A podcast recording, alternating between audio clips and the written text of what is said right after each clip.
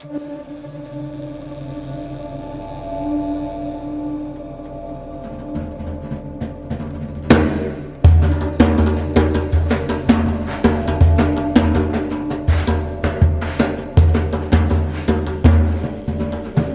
there, it's Lacey J here to ask you to go to spacebearmedia.com right now to access all our content, buy yourself some merch, and most importantly, send us a message, question, fan mail, even hate mail. We'll respond on YouTube. Also, please remember to rate and review the podcast on your favorite app or share it with someone you know who loves Lost.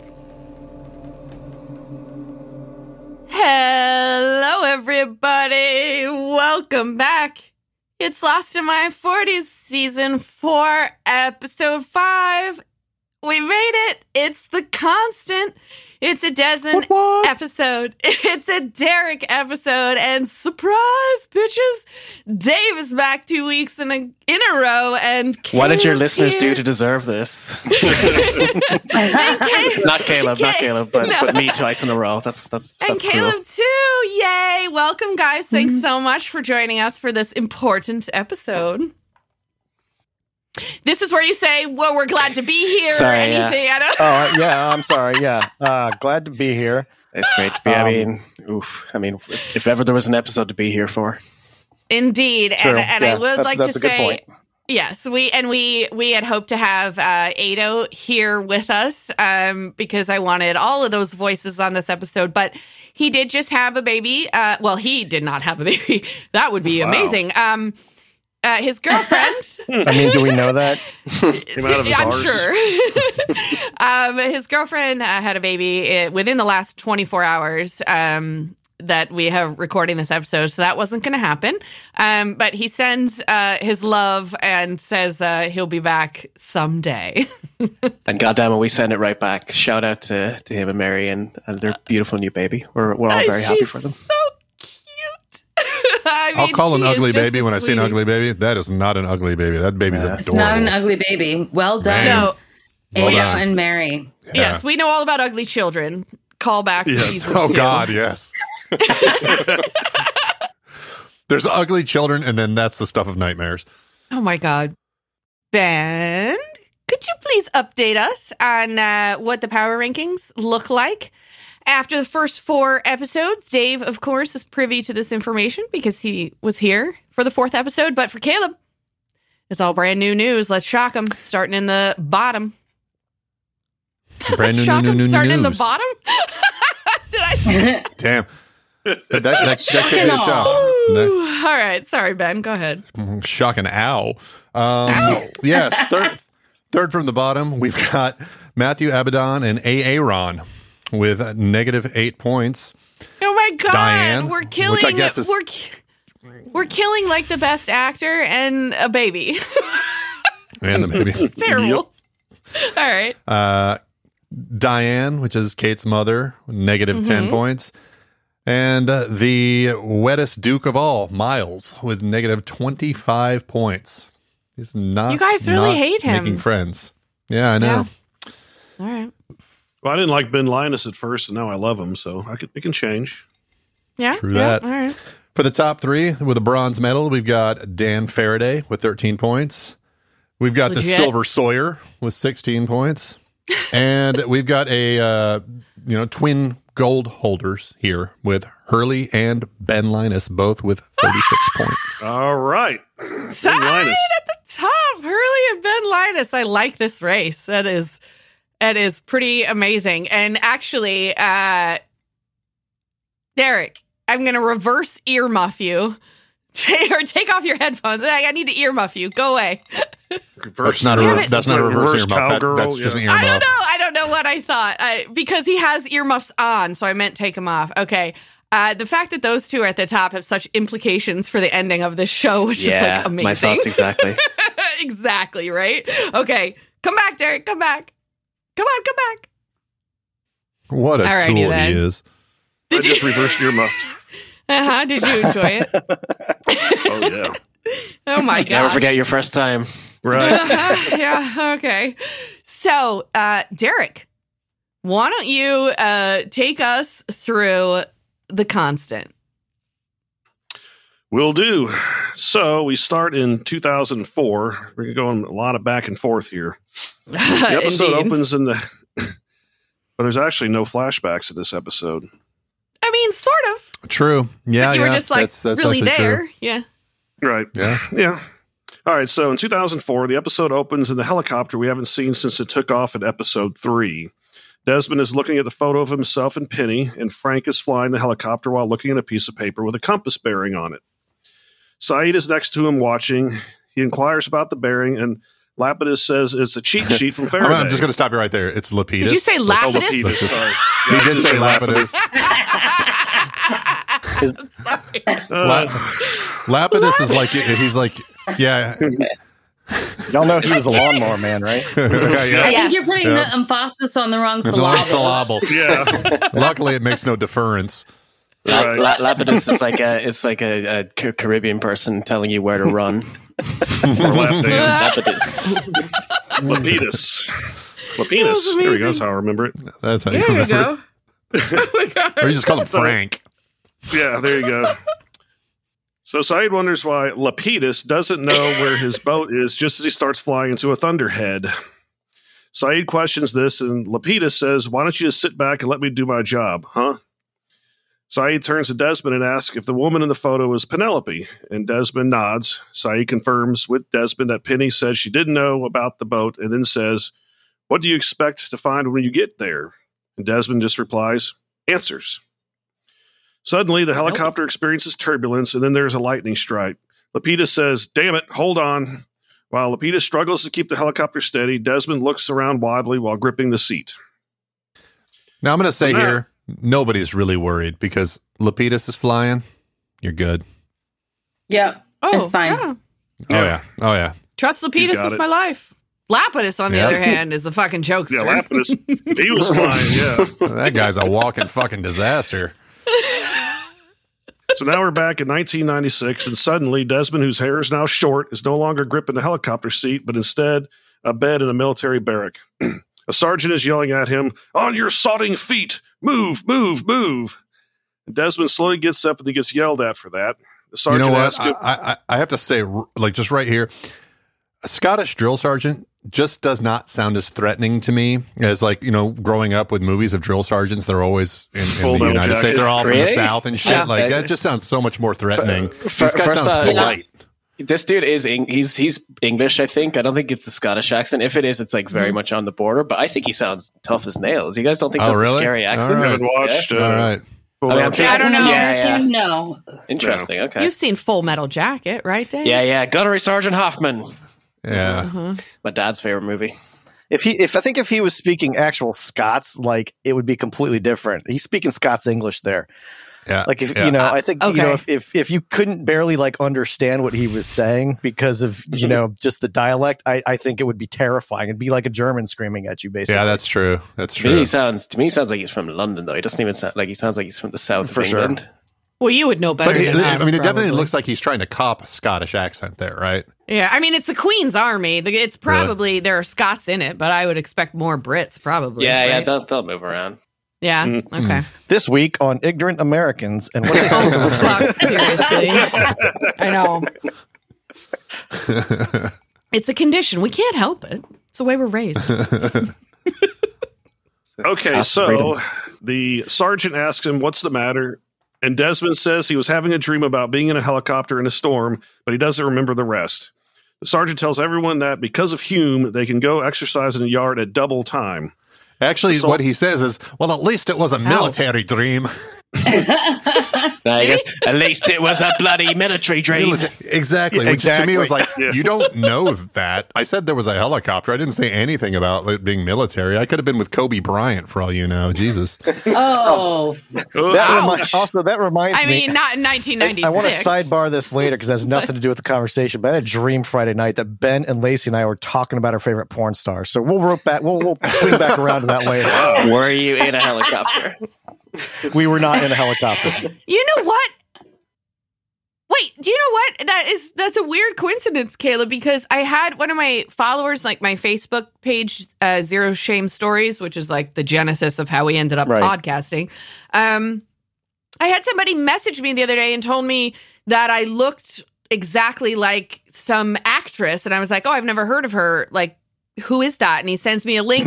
She's a porn star, and he was like, "This your it's your doppelganger." And he was like, "I've been thinking about this." When he messaged me, he was like, "I've been thinking about this for a while. That she looks like you, or that you look like someone I know, and I just figured it out." And and sends me this. And It is a What fucking was it? porn It was star. I probably more like, um, You look just like her, I think. you think you look just like her? I've thought that for years, Lacey. I was I was about to ask you the name so I could Google it uh, just uh, yeah out of curiosity, and I Oh, then I, no, and then yes. I and, and then I Oh, remembered I'm do you want me recording. to find- well, I'll I'm recording this it. on my work computer, so I probably shouldn't be doing Yeah, that. me too. So I can't. Oh yeah, that's Not not, a good oh, idea. Oh, oh, oh, oops, oops, oops, oops. Okay, I'll send it to you guys uh, via messenger. You can open it in your phones. Okay, so the soldiers are now out in, in the rain doing push ups in the mud. They're told to switch to crunches, and the sergeant is loudly counting. A soldier says to Desmond, I hope your dream was worth this, mate. Desmond responds, Sorry, brother. It's just that I've never had a dream so vivid. It's like I was actually there. The sergeant asks him if he's got something to say, but Desmond just stares. The sergeant yells, I asked you a question. So now we're back in 2004, and there's a disturbed Desmond is back on the helicopter. Lapidus yells that he's almost through the weather and can see daylight. Desmond unbuckles himself and Sayid says, What are you doing, Desmond? Are you all right? Desmond replies, Who are you? How do you know my name? What? What? what? I think that's when the lost title screen comes, but it looks like I forgot to put I think it in it is. So on the beach, Yeah. Faraday and Charlotte are having coffee. Jack is still trying to get through to the freighter on the phone while Juliet, Juliet stands by. Jack wants to know why it's been why it's been a day and they haven't heard anything. Charlotte says, I'm going to tell you again, as I've been telling you all night, Doctor, I don't know. You heard the same thing as I did when he called the boat. What makes you think I know anything? And Juliet replies, Because you're not worried. Yeah. Hmm. Hey, can we stop here for like just one second? Caleb, do you think that Charlotte is ugly? because you sent me your rankings and you called her Rocky Dennis. And I think that Rocky Dennis. Damn. I think that she's pretty. Are you having to Google that? Oh, Davis. Dave's too young. He doesn't know who I don't Rocky know who Dennis is is. either. Wait till he It's a Wow. character played by Eric Stoltz in a movie called Mask in the 80s. Uh, in 80s. Oh, yeah. Yes, it's about. Yeah. It's about the Elephant he's Man. deformed. Yeah, someone with share. Yeah. I, I don't I don't necessarily think that she's ugly. In fact, I, I do think she's pretty, but sh- but much like me, she has a giant forehead. And Rocky Dennis no, did as no, well. no. She got a five head, dude. So, I look, look. It's incredibly insulting, but I can see it. I'm looking at Rocky Dennis right now. yes. I think she's definitely the character that looks the most like Rocky Dennis. Christy, uh, your husband is calling Charlotte Rocky Dennis. You have nothing to say? Um, and the three of us, me, Lacey, and Caleb, remember someone who we worked with who resembles Rocky Dennis. Good lord. Wait, what? oh yeah, okay. I'm not going to Yeah. say her name on She this, was she was nowhere near as close as Who Charlotte looks is. like Rocky Dennis? Oh, Tiffany. Oh, shit, I said it. well, that's getting bleeped. okay. she looks a lot like Charlotte. oh, my God. That's right. That's right. That's right. I think, okay. Wow. So we've hit ugly kids and ugly coworkers in the, both in this episode now. Awesome. Um, anybody have any idea where the hell we were? I stopped us somewhere to talk about Rocky Dennis. You got it, Derek? Juliet thinks it's suspicious that the boat could be at the island in 20 minutes but hasn't arrived, and Charlotte is still not nervous. Charlotte Dennis offers to whisper a prayer. Daniel chimes in to say,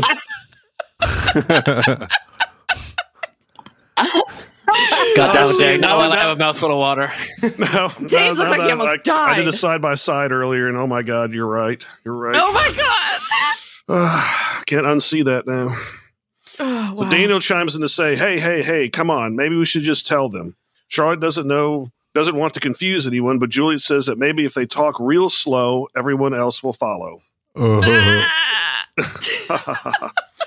Faraday says your perception of how long your friends have been gone, it's not necessarily how long they've actually been gone.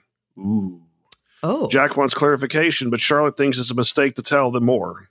Faraday says that as long as Lapidus stayed on the bearings he gave them, they'll be fine. Jack asks, and what if he didn't? Daniel replies, then there might be some side effects. Uh, I, I Side love how every time you say Lapidus Yeah. now, there's like a little triumph in it.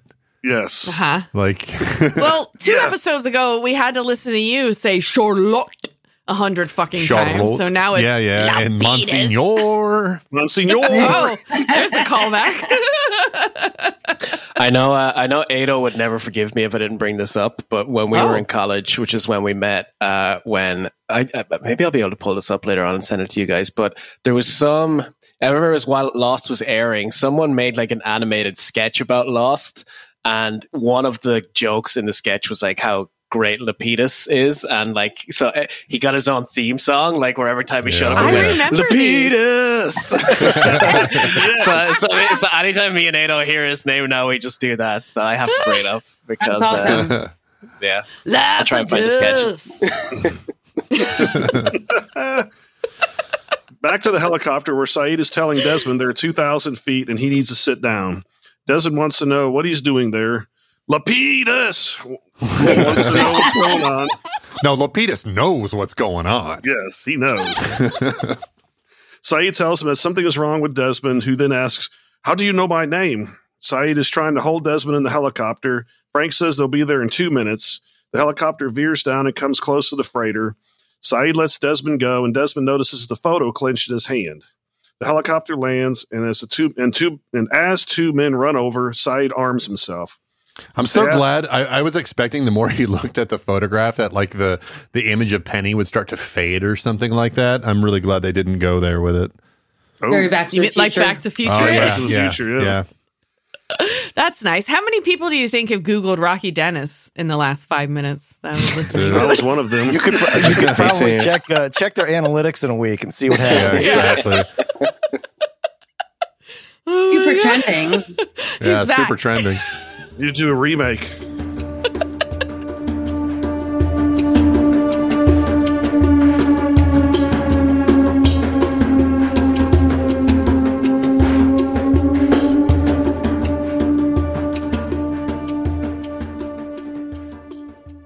They ask Lapidus why he's back and who the people are. When Frank tells them they are Flight 815 survivors, one of the men says, You shouldn't have brought them here. What the hell were you thinking?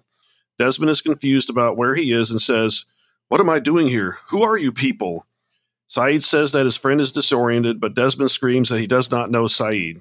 One of the freighter people wants to know when this started, and Lapidus tells him whenever when they hit weather. It's like It right around the com- time we, we asked him to put on his mask in the helicopter. Oh yeah, With full I don't know Aaron. you. He makes a comment about staying on Faraday's vector, and the other guy signals for him to be quiet. The other freighter person step towards Desmond, but Sayid blocks them. They want to take Desmond to sickbay, but Sayid ins- and Sayid insists he'll be joining them. They ask Sayid to wait until he's been seen by a doctor, and Sayid reluctantly agrees. Desmond protests, saying there's some kind of mistake. He doesn't know these people. He yells, No, this is wrong. I'm not supposed to be. And we go back to 1996, and Desmond is suddenly standing in the rain with the rest of his regiment doing crunches next to him. He finishes his sentence, Here. The soldiers are counting, and the sergeant says, Here, here what? What the hell are you doing on your feet? Are you finished with your crunches because you want to run? Right. Squat on your feet. Right face. 10 kilometers. Go, go, go, Inland. go, go. Inland, 10 kilometers inland, Yeah, probably. that's true. Yeah. There are there are times where I'm exercising where I wish I could jump like 18 years into the future or whatever.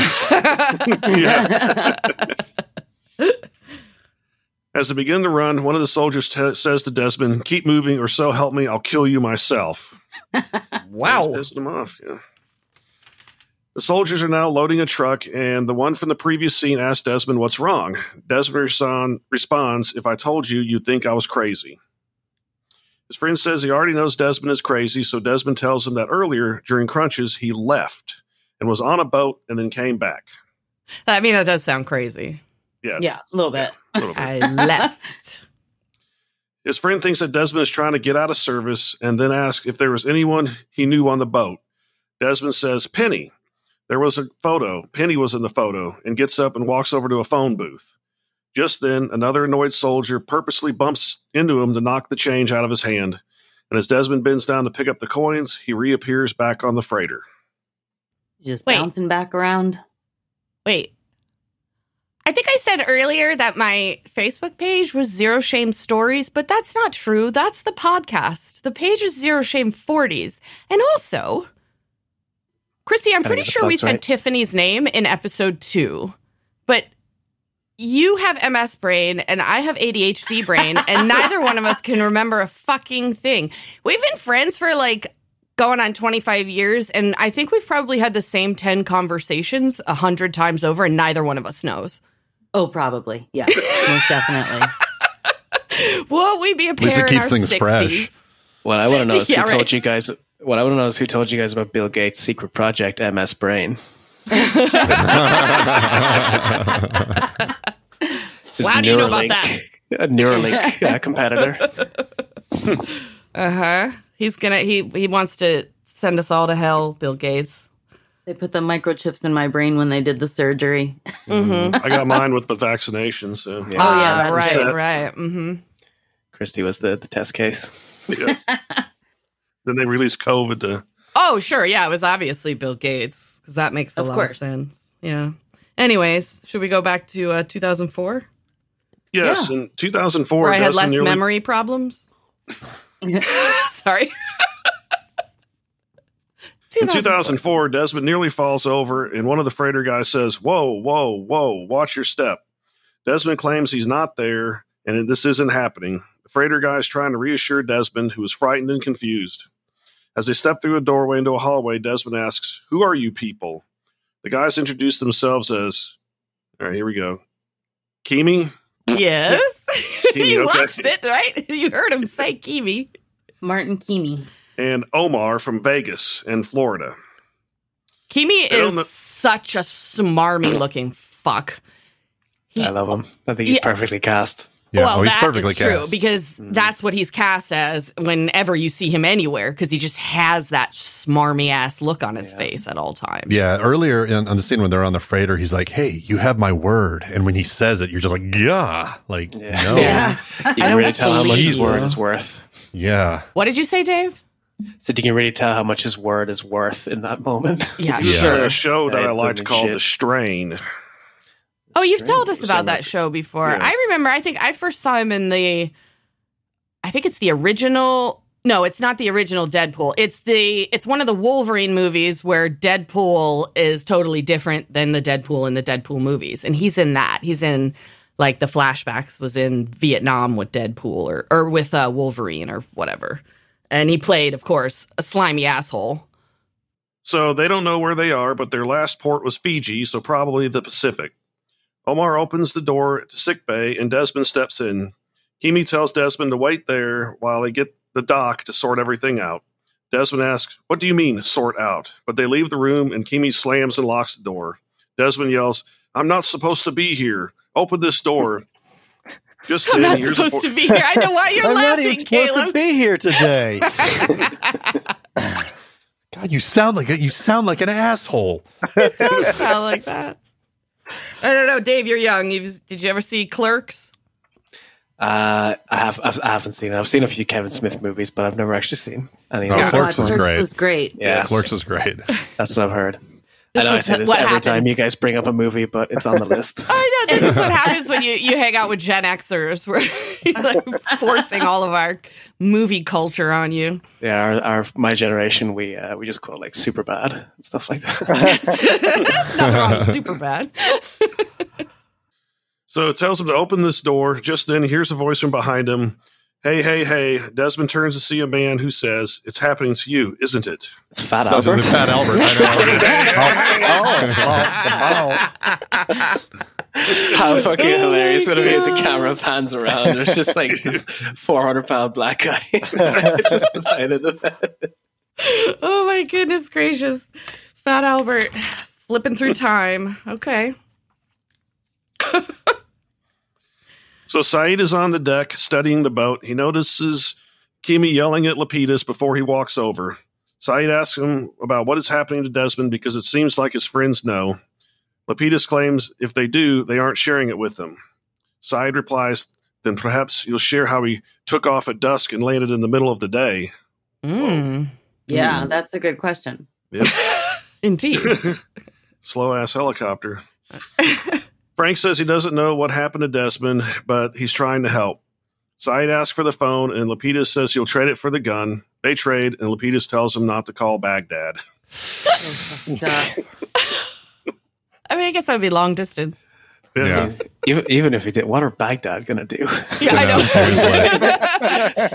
I don't know. I felt like he was like worried about the toll charge or something. yeah, he's just a cheapskate. I feel like uh, at this time Baghdad had its own problems. That probably not. Gonna Yeah. be It'd yeah, so might funny be if he's like, answering. It'd be so funny if he's like, if you're gonna call Baghdad, make it collect. yeah, exactly. he's, not, he's not against it. He's just like against the charges. oh my goodness. So on the beach, Jack's phone rings. He answers, and Sayid says he's made it to the freighter. Jack asks what the where the hell they've been. Sayid tells him that something happened during the flight and that Desmond is in sick bay. Jack puts him on speaker, and Sayid says, "On the helicopter, something happened to Desmond. He doesn't appear to recognize me or or know where he is." Jack turns to Daniel to ask if those are the side effects, and Daniel says, "Wait, your friend Desmond's? He has he recently been exposed to high levels of radiation or electromagnetism?" Ruh-roh. Jack and yeah, what a Uh, coinky yeah. dinky. Yeah, I, yeah, I, I, a little couldn't, bit. It's like I, I don't couldn't know. I'm not his doctor. Oh shit. yeah. I couldn't remember here because Jack uh, Jack just kind of gives like an uh sort of look. Do they, they- is everybody aware of Desmond's? Uh, like I mean, they know he was in the hatch when it imploded, and they Yeah, knew there was some kind of magnet down there because Okay, everything they're was sticking two and to the together. wall. So, th- I mean, his uh could be like, yeah, I mean, maybe Yeah. looks that way. yeah. It's a Ugh. Rat row. But Jack and Juliet have no idea. Faraday says that going to and from the island, some people get a little confused. Juliet asks if he means amnesia, and Dana replies, "No, this is not amnesia." Oh dear. So on the freighter, Desmond is leaning over the other man, trying to get his attention. Suddenly, the man blinks and says, I was just on a Ferris wheel. The doctor walks into the room, and the man says, See, Ray, I'm not crazy. It's happening to him, too. Ray. And it's going to happen to you. It's going to happen to all of us, everyone, once we start heading to that island again. Ray draws a syringe up and asks Desmond to step aside. While the man is protesting, Ray preps to inject him. The man says, It's not going to stop it, Ray. Nothing can stop it. Ray injects him, and the man immediately Not like that. He didn't. What did you do, Ray? I couldn't. I it just tried to think. popped in there. Yeah. Do injections on TV bother anyone else? Like, injections. yes, No. like he gives them an injection and they always put it like where your vein might be, but then they put it in at an angle like you were doing an intramuscular injection. And it drives Yeah, me absolutely bananas. Like, you why they- can't hit a vein coming down at that angle. And it drives me fucking crazy. I don't That's why understand on, why, uh, medical Lacey, stuff has to be Lacey, so it's. Lacey. It's a show about a magical island. Yeah. Oh, That's why, that's I mean- why in, in, med- in medical school, this doctor was known as Stingray, nice. jabbing all the time. okay. It's a it's a fantasy show, but can't they just show how to hit a vein? It's honestly not no, that no, it's it. No, nobody No. cares. No- Nobody cares. I've, I've never ever thought of that as It you are clearly service. wrong, Caleb, because I obviously do care. This gripe needs to queue up behind where the fucking torches come from, Uh, where the tarps come from. Yep, all the yeah, tarps. yeah. I picture I picture them in the editing bay, like, okay, we're gonna have to cut out the emotional climax with Desmond and Penny because we need to show him, uh, you know, sterilizing the skin, preparing. oh, Exactly. Just right. this whole like Autoclaving first the needle, aid. yeah. Oh, that's fine. I'm just going to cut this whole section out while you were making fun of me. with great power. So Ray turns to Desmond and asks how he's feeling, and Desmond says, "What the bloody hell is going on?" Ray tells him that he is disoriented and needs to check on it, check his eyes. As he's doing so, Ray asks Desmond's name. Desmond tells him, and Ray says, "Desmond, why don't you tell me about the last thing you remember?" And we're back in 1996 in the rain. and he's picking up his coins. He puts them in the phone and calls Penny. They can call a pay phone, by the way. Yeah, Dave. The, there used to be phones I on the them. streets. Don't forget that I was alive in 1996. I was five years old, but I was Oh, making I was big making boy. memories by then. She's not happy to hear from him. He tries to tell her that he's in trouble and confused because something is happening to him. She's angry. He would call after leaving her to join the army and says, You broke up with me and then you joined the army. And now you call with the expectation that I still care about you. Yeah, I say you're confused, Desmond. Oh, he's got a pattern, doesn't he? Break up with Yeah, a girl, join a monastery, break up with a girl, join the army. Yep, he's a runner. Yeah. He tells her he's got two days of leave starting tonight and he wants to see her. She tells him no and not to come to the apartment because she's moved out. He wants to know where she went, but Penny says, That doesn't matter. Look, Desmond, I'm going to go. Please just don't call me again. Desmond protests, Look, now listen, Penny, I need. And he's back in the sick bay in 2004 where he finishes the sentence. Penny, I need you. Ray asked Desmond if he just experienced something as Lap- Lapidus and Sayid walk into the room. Yep, I did. I did. I did. Lapidus. I'm just going to call him Frank from now on. yeah. Inside, walk into the room. Ray is angry that they're down there, but Frank says he's got Faraday on the phone for Desmond. Ray says there's no way Faraday is talking to his patient, and Sayid says he's not your patient, and then slams Ray against the wall. Hell Yeah. yeah. Yep. That's what you get. Only room for one doctor. And that's the silver surgeon, bitch.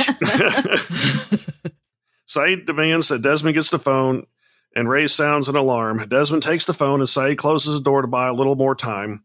Desmond says hello, and Daniel replies, Desmond, Desmond, my name is Daniel Faraday. We met yesterday before you took off, but I'm guessing you don't remember that. Am I right? Desmond is confused, so Daniel asks, Desmond, we don't have long to talk, so I need you to tell me what year you think it is. Desmond, tells him that it's 1996. So Daniel asks him. Dave, you were What did five you years say? old in 1996, right? Yeah, Correct Amanda. You Did have to else- find Dave in Dublin. when was when when uh when Penny picked up that phone, did anybody else like you know, Desmond's like, I have to come see you. Was anybody else like, oh, she's heard this before? Like, like I'm having problems, Penny. I need to see you. Like, we all know what that's code for, right? Like, Yeah, it's yeah. been a rough night, you know. Yeah. I have two nights. Yeah. I mean, what's he gonna say? Like, I'm stuck in a time loop. Please Yes, come to the door. yes. yes, the old time loop excuse. I'm Yeah. stuck in a time loop. The only Okay, can save me is I guess so. Time We- we- loop, we- blue balls, should- you know, always Yeah. an excuse. we should all make a pact right now that if one of us ever calls the like any of the rest of you and says Uh-huh. that we're stuck in a time loop, we should just believe. You Yeah, know, we should just be like, Oh no, no! I'll did take you your word for it. did you did you hear about the uh, the flight in China recently that was evacuated? No. No. So a guy a guy on a This flight. sounds like a uh, joke setup, though. No, it's it's absolutely not. Um, there was there was a plane there was a plane on a, on a runway. They were getting ready to leave China recently, and a guy on the plane started basically shouting that he- he's stuck in a time loop. This is the like the eleventh or fourteenth time he's been on this plane, and the plane Oh. always crashes. And people Oh. lost their shit, so they had to Oh get my everybody god! off the plane and, and redo everything. So Oh my! What is it with Hey. planes these days? And like this motherfucker is not real, and now Oh, that happened time too. loop. Oh, that Yeah. crazy lady, and it was in Dallas too. Yeah, Well, I mean, maybe right. maybe that motherfucker wasn't real. You don't know that she's crazy. I, oh, okay. All right. I'm sorry, Hey, but I will Carrot tell Top you. was on that flight too. Listen, listen to what I'm telling you, and this is very serious. If anyone ever gets on a plane and says, I've been on this plane before and it crashes, I come from the final destination generation. I'm getting off that fucking plane. Yeah, if the yeah. latch on my on the uh, seat back in front of me breaks, I'm off. yeah, I'm Done. gone. Yep. oh, wow. Okay, yes, but I agree to the pack, Dave. If you tell me you're in a thank you. time loop, Thank you. Thank I'm- you. I'm can gonna- be I'm just gonna was- each other's start. You know, you realize I'm just gonna start doing that like at 3 a.m. in the morning to you guys, right? Well, that's the that's the that's the other side of the coin of this pact is that you're not ever allowed to lie about it either. no Oh, okay, crying wolf. Otherwise, the pact means nothing. I think the pact also sort of presupposes the idea that somebody's actually going to pick up their phone. Oh, well, there's that too, yeah. If, you you're, in a ever ti- if you're in a time loop, would you necessarily necessarily know how to text, depending on how far back the time loop went? You might just look at the phone and be like, "What the fuck is this thing?" It's three o'clock in the morning. I'm stuck in a ditch, and like Christy sees her phone and is like, "Fuck, I'm not picking this up." It's him and his time loop bullshit again. do, do- do you know that Every another time, like every time Caleb gets drunk, I'm in a time loop. I can't get out, guys. Guys, Do you know the Oh my shitty thing about the modern era is that like robocallers and and like spam calls and stuff like that have basically rendered a very useful form of communication like completely Yeah. redundant. Like I- Yeah. Nobody wants to answer their phone anymore. It's like Yeah. it used to be used to be pretty useful to answer your phone, not anymore. yeah, no, Especially if it's an unknown number. I'm not answering that. shit. Yeah. never.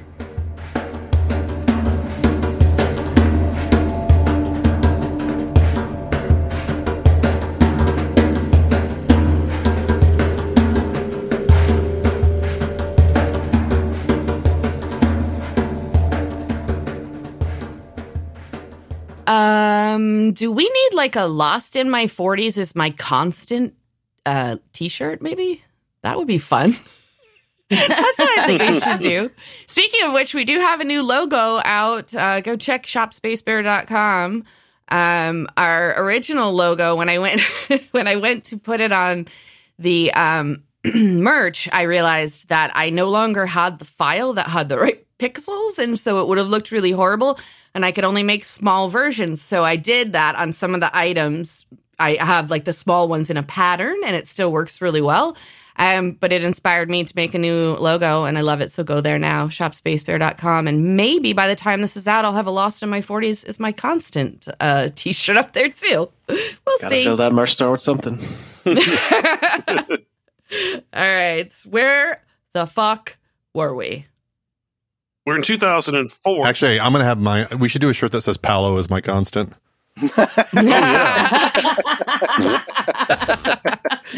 I will make that for you if you Yeah. will wear his that. poop stick.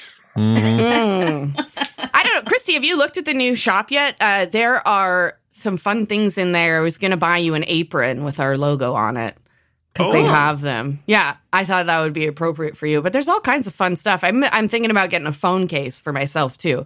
So I carry it around and people go, What's that? And I'll be like, Actually, Phone case. that's So it's a successful my- business model when the, when the majority of our merch is purchased by us. yeah. Well, yeah. you got you get you got to spend money to make money. yeah. I'm thinking about buying like 20 coffee mugs, maybe, and then just taking them all to Goodwill, putting them on the shelves. oh my god! yeah, setting setting them on street corners like the like uh, the guy that wrote House of Leaves did, just like putting putting his his chapters just on random corners, hoping people would pick the shit up. I didn't know somebody did that. Really? Yeah, so Mark Danielewski, uh, when he wrote House of Leaves, what he would do was uh, he would he would take like chapters, or he would make like um like almost like shoebox dioramas, and he would like just leave them on street corners, and when people picked them up, uh, and it was in a very small area, I think in uh in California somewhere, Huh. um, and people would pick it up, and they basically word got around that people were finding all this stuff, and it basically It generated up to- buzz. to- it generated buzz. uh, yeah, for the- what a neat the- idea. a, f- a friend of mine actually did that with uh, his uh, his one of his movies. Um, they put it. Up, they made like twenty five VHS copies and went around Baltimore and Chicago and, and Philadelphia and a bunch of towns and would just like kind of put them in random places to to generate buzz. That's so cool, Dave. Uh, VHS. Do you know what VHS is? Is- Come on. Oh Jesus! Alive in the 90s. God damn it. Sorry, Dave. It's not where I was intending that to go. All right, Derek, get us back on track. Damn it. Okay, so they are in 2004, but Desmond tells him that it's 1996. So Daniel asks him where he is in 1996, and Desmond at, says, um, Cap, Camp Millar. It's a Royal Scots Regiment. It's just north of Glasgow. And Daniel replies, Glasgow. Desmond, listen. Oh, no, no, pronounce. Let's try to not be American. We'll pronounce it right. Glasgow is what they would say. Oh, See, You- the Irishman's nodding. No, we're American. Glasgow. I always thought it was Royal Scots Regiment, and there was just lots of drinking involved. Scotch.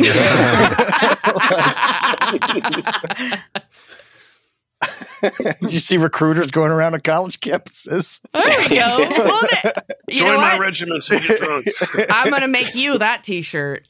Uh, I owe you one for Goopy Fruit, which looks beautiful on the merch, by the way. I put Yeah, it on a I- pair of, I put it on a pair of leggings, and the words Goopy Fruit wrap around the hip, and it looks Ew. Did you order amazing. Uh, I'm gonna order it. I'm definitely gonna wear my Goopy I'm, Fruit. I'm, no- I'm noticing your thoughts are on merch right now. You're very you're very merch focused. Yeah. I just it's I don't know. It's come up in conversation, so I'm gonna make you a Royal Scotch Regiment T-shirt, Caleb. Okay. Gosh. Should be Scotch Regimen. Yeah, yes, yes, exactly. Okay, Royal Scotch Regimen, perfect. Yeah. So Daniel replies, Desmond, listen, when it happens again, Desmond, I need you to get on a train, get on a train and go to Oxford, Oxford University, Queen's College, physics department. All right. When Desmond questions why he do this, Faraday says, because I need you to find me. What? Mm. Isn't oh. isn't he so lucky that he's flashing back to a day where he's got two weeks leave ahead of him? Yeah, right. I know. Exactly. That's I just had to really go through the motions of like six months of boot camp before he was Yeah. able to go anywhere. It's a good thing Faraday wasn't at Harvard or somewhere. in Yeah. Yeah. Like, oh, what a quinky dink! You're like a couple miles down the road. This works out just fine. yeah. Yeah, it didn't happen while he was like traveling around the world on his fucking boat. Yeah. Or, he- or he's like an Middle of the anthropologist ocean. in the field somewhere. Yeah. Yeah, he's like a four year old, exactly. barely form a sentence. He warps back to whenever he's an infant. So on the island, Daniel is searching through his backpack to find his journal. He says, I need my journal. I won't believe him. Jack wants to know why Desmond thinks it's 1996, and Daniel says, I don't know. I don't know. It's unpredictable. It's a random effect. Sometimes it takes place for only a couple of hours, sometimes it's years. Amazing Jack that is- he knows that, Yeah. right? Like, how does he know that? Oh, he is he is a font of knowledge about what is happening in this Yeah. episode. I mean, well, I mean, we I guess we kind of know in a way, like because later in the episode he's Yeah. doing the stu- the studies on the mouse, right? So Yeah. he probably he probably I- extrapolated. oh, from okay, there. okay. So you think, yeah, he just continued the studies. Yeah, well, not that's with right. Eloise because she I think he's got eight the years dust. of studying this shit behind him. Oh, okay, so through my mice, mouses. I almost said through. yeah, I mean mouse. he's he's he's on this team for a reason. He was selected on this team for a a very rat, specific though. reason. Oh, yeah, I that's thought it was true. a rat. It's bigger. I mean, it's bigger than a mouse. Oh yeah, My, is Eloise my a dad rat? had pet rats, so it was a They're, rat. they're metric ma- mice over there, so they're Oh, that's right. so they're meese. Very good. right. There's a moose loose about this house. There's a moose loose about this house. Jack is surprised that this has happened before. Daniel finds his journal and takes the phone back. Sayid is blocking the door. Daniel confirms Desmond is on the phone and then says, Okay, Desmond, listen. When you find me at Queen's College, I need you to tell me to set the device to 2.342 and it must be oscillating at 11 hertz. Just remember that 2.342 and 11 hertz. All right? And one more thing, Desmond. If the numbers don't convince me, I need you to tell me that you know about Eloise. Keamy and Omar burst through the door while Faraday screams into the phone, Desmond, tell me that you know about Eloise. And Keamy snatches the phone from Desmond. I imagine Yeah. Keamy when he comes in, he just starts like putting like shaving cream on people and like giving them wedgies. He just seems like a Oh kind of my God. asshole to What? me. Swirly. Is that what happened to you when you were a kid, honey? Did you wear shaving cream and get wedgies? No, Yeah. it just he reminds me of the type of he just looks like the kind of di- the kind of dude that would do that. Just the, I the told kind you, of hazing bully type. Smarmy face. That's what he looks Yeah, like. He God, looks like an really asshole. bad. It's He like does. resting bitch face for a woman. He just looks Yeah. like a dick. He does look like a Yeah. dick. You guys, uh, so when we when I was kind of going through stuff like making notes about this episode, uh, I discovered that 11 hertz is actually um, a wavelength associated with the production of endorphins in your brain. Really? Uh, it's Oh, also uh, in Tibetan meditation. It's the frequency that helps the brain achieve a relaxed focus. Oh, I thought that was kind of interesting. That's a great That is fact. Uh, interesting. has- I wonder- That has to have been intentional. I, that's what I was just going to say. I wonder, like, knowing that, that certainly sounds Yeah. intentional, doesn't the Lost it? Riders Yeah. are all up on their like spiritual and philosophical shit. Yeah. I, I have a feeling they probably Yeah. did that on purpose. My best Yeah. farts are generally at 11 hertz. This Well, one and a- goes to 11. Not only endorphins were released with that. Oh, my Um, goodness. but and apparently, like uh, apparently, uh, alpha brainwaves like cycle between eight to 12 hertz, with 10 being peak. Um, And then it's also, uh, for reasons I couldn't quite find, considered the divine frequency. Hmm. I only saw that pop up like in a couple places with no explanation. Uh, but my assumption it'd have to be it would go back to kind of the Zen meditation or Tibetan meditation yeah. thing. Yeah, yeah. That makes sense. So You don't need an explanation. You just need to believe. Believe that? so yeah. Yeah, well, um, I, I couldn't think I couldn't find anything about the accompanying 2.342, but um, you know, if you want to get even wooier with it, 432 hertz uh, is a frequency that apparently heightens perception and increases mental clarity of a person. Uh, And also is a frequency used to prevent anxiety and at lower heart rate and blood pressure. interesting. How do they test this? Just in a in a lab, they just do that and then like test you your blood before and after. I would, yeah, I would assume some somewhere out there got a grant for for it.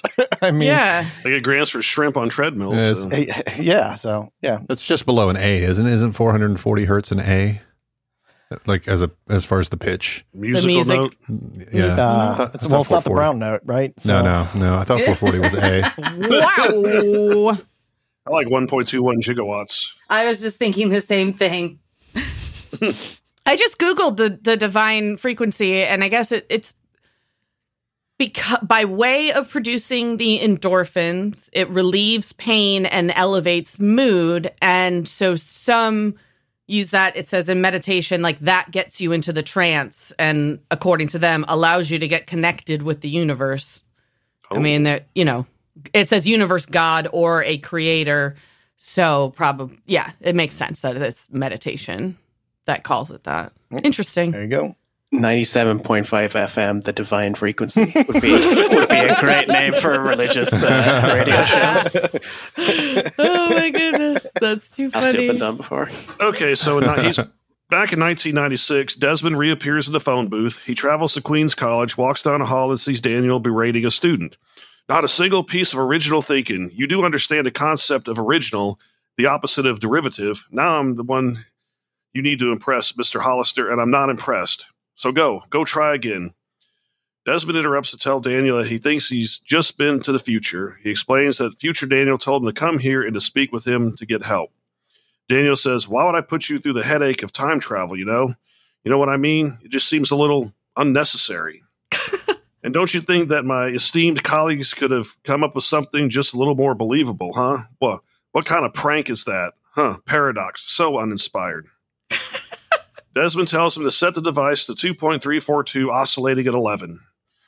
When Faraday questions who gave him those numbers, Desmond s- says it was him. Daniel tries to say this is ridiculous when Desmond replies, I know about Eloise. Whoa. Boom, boom, boom. It'd be funny if Daniel doubled down right then and said, "Okay, what about her? What, what do you know about her?" oh. The whole episode stops right there. The end. Desmond dies.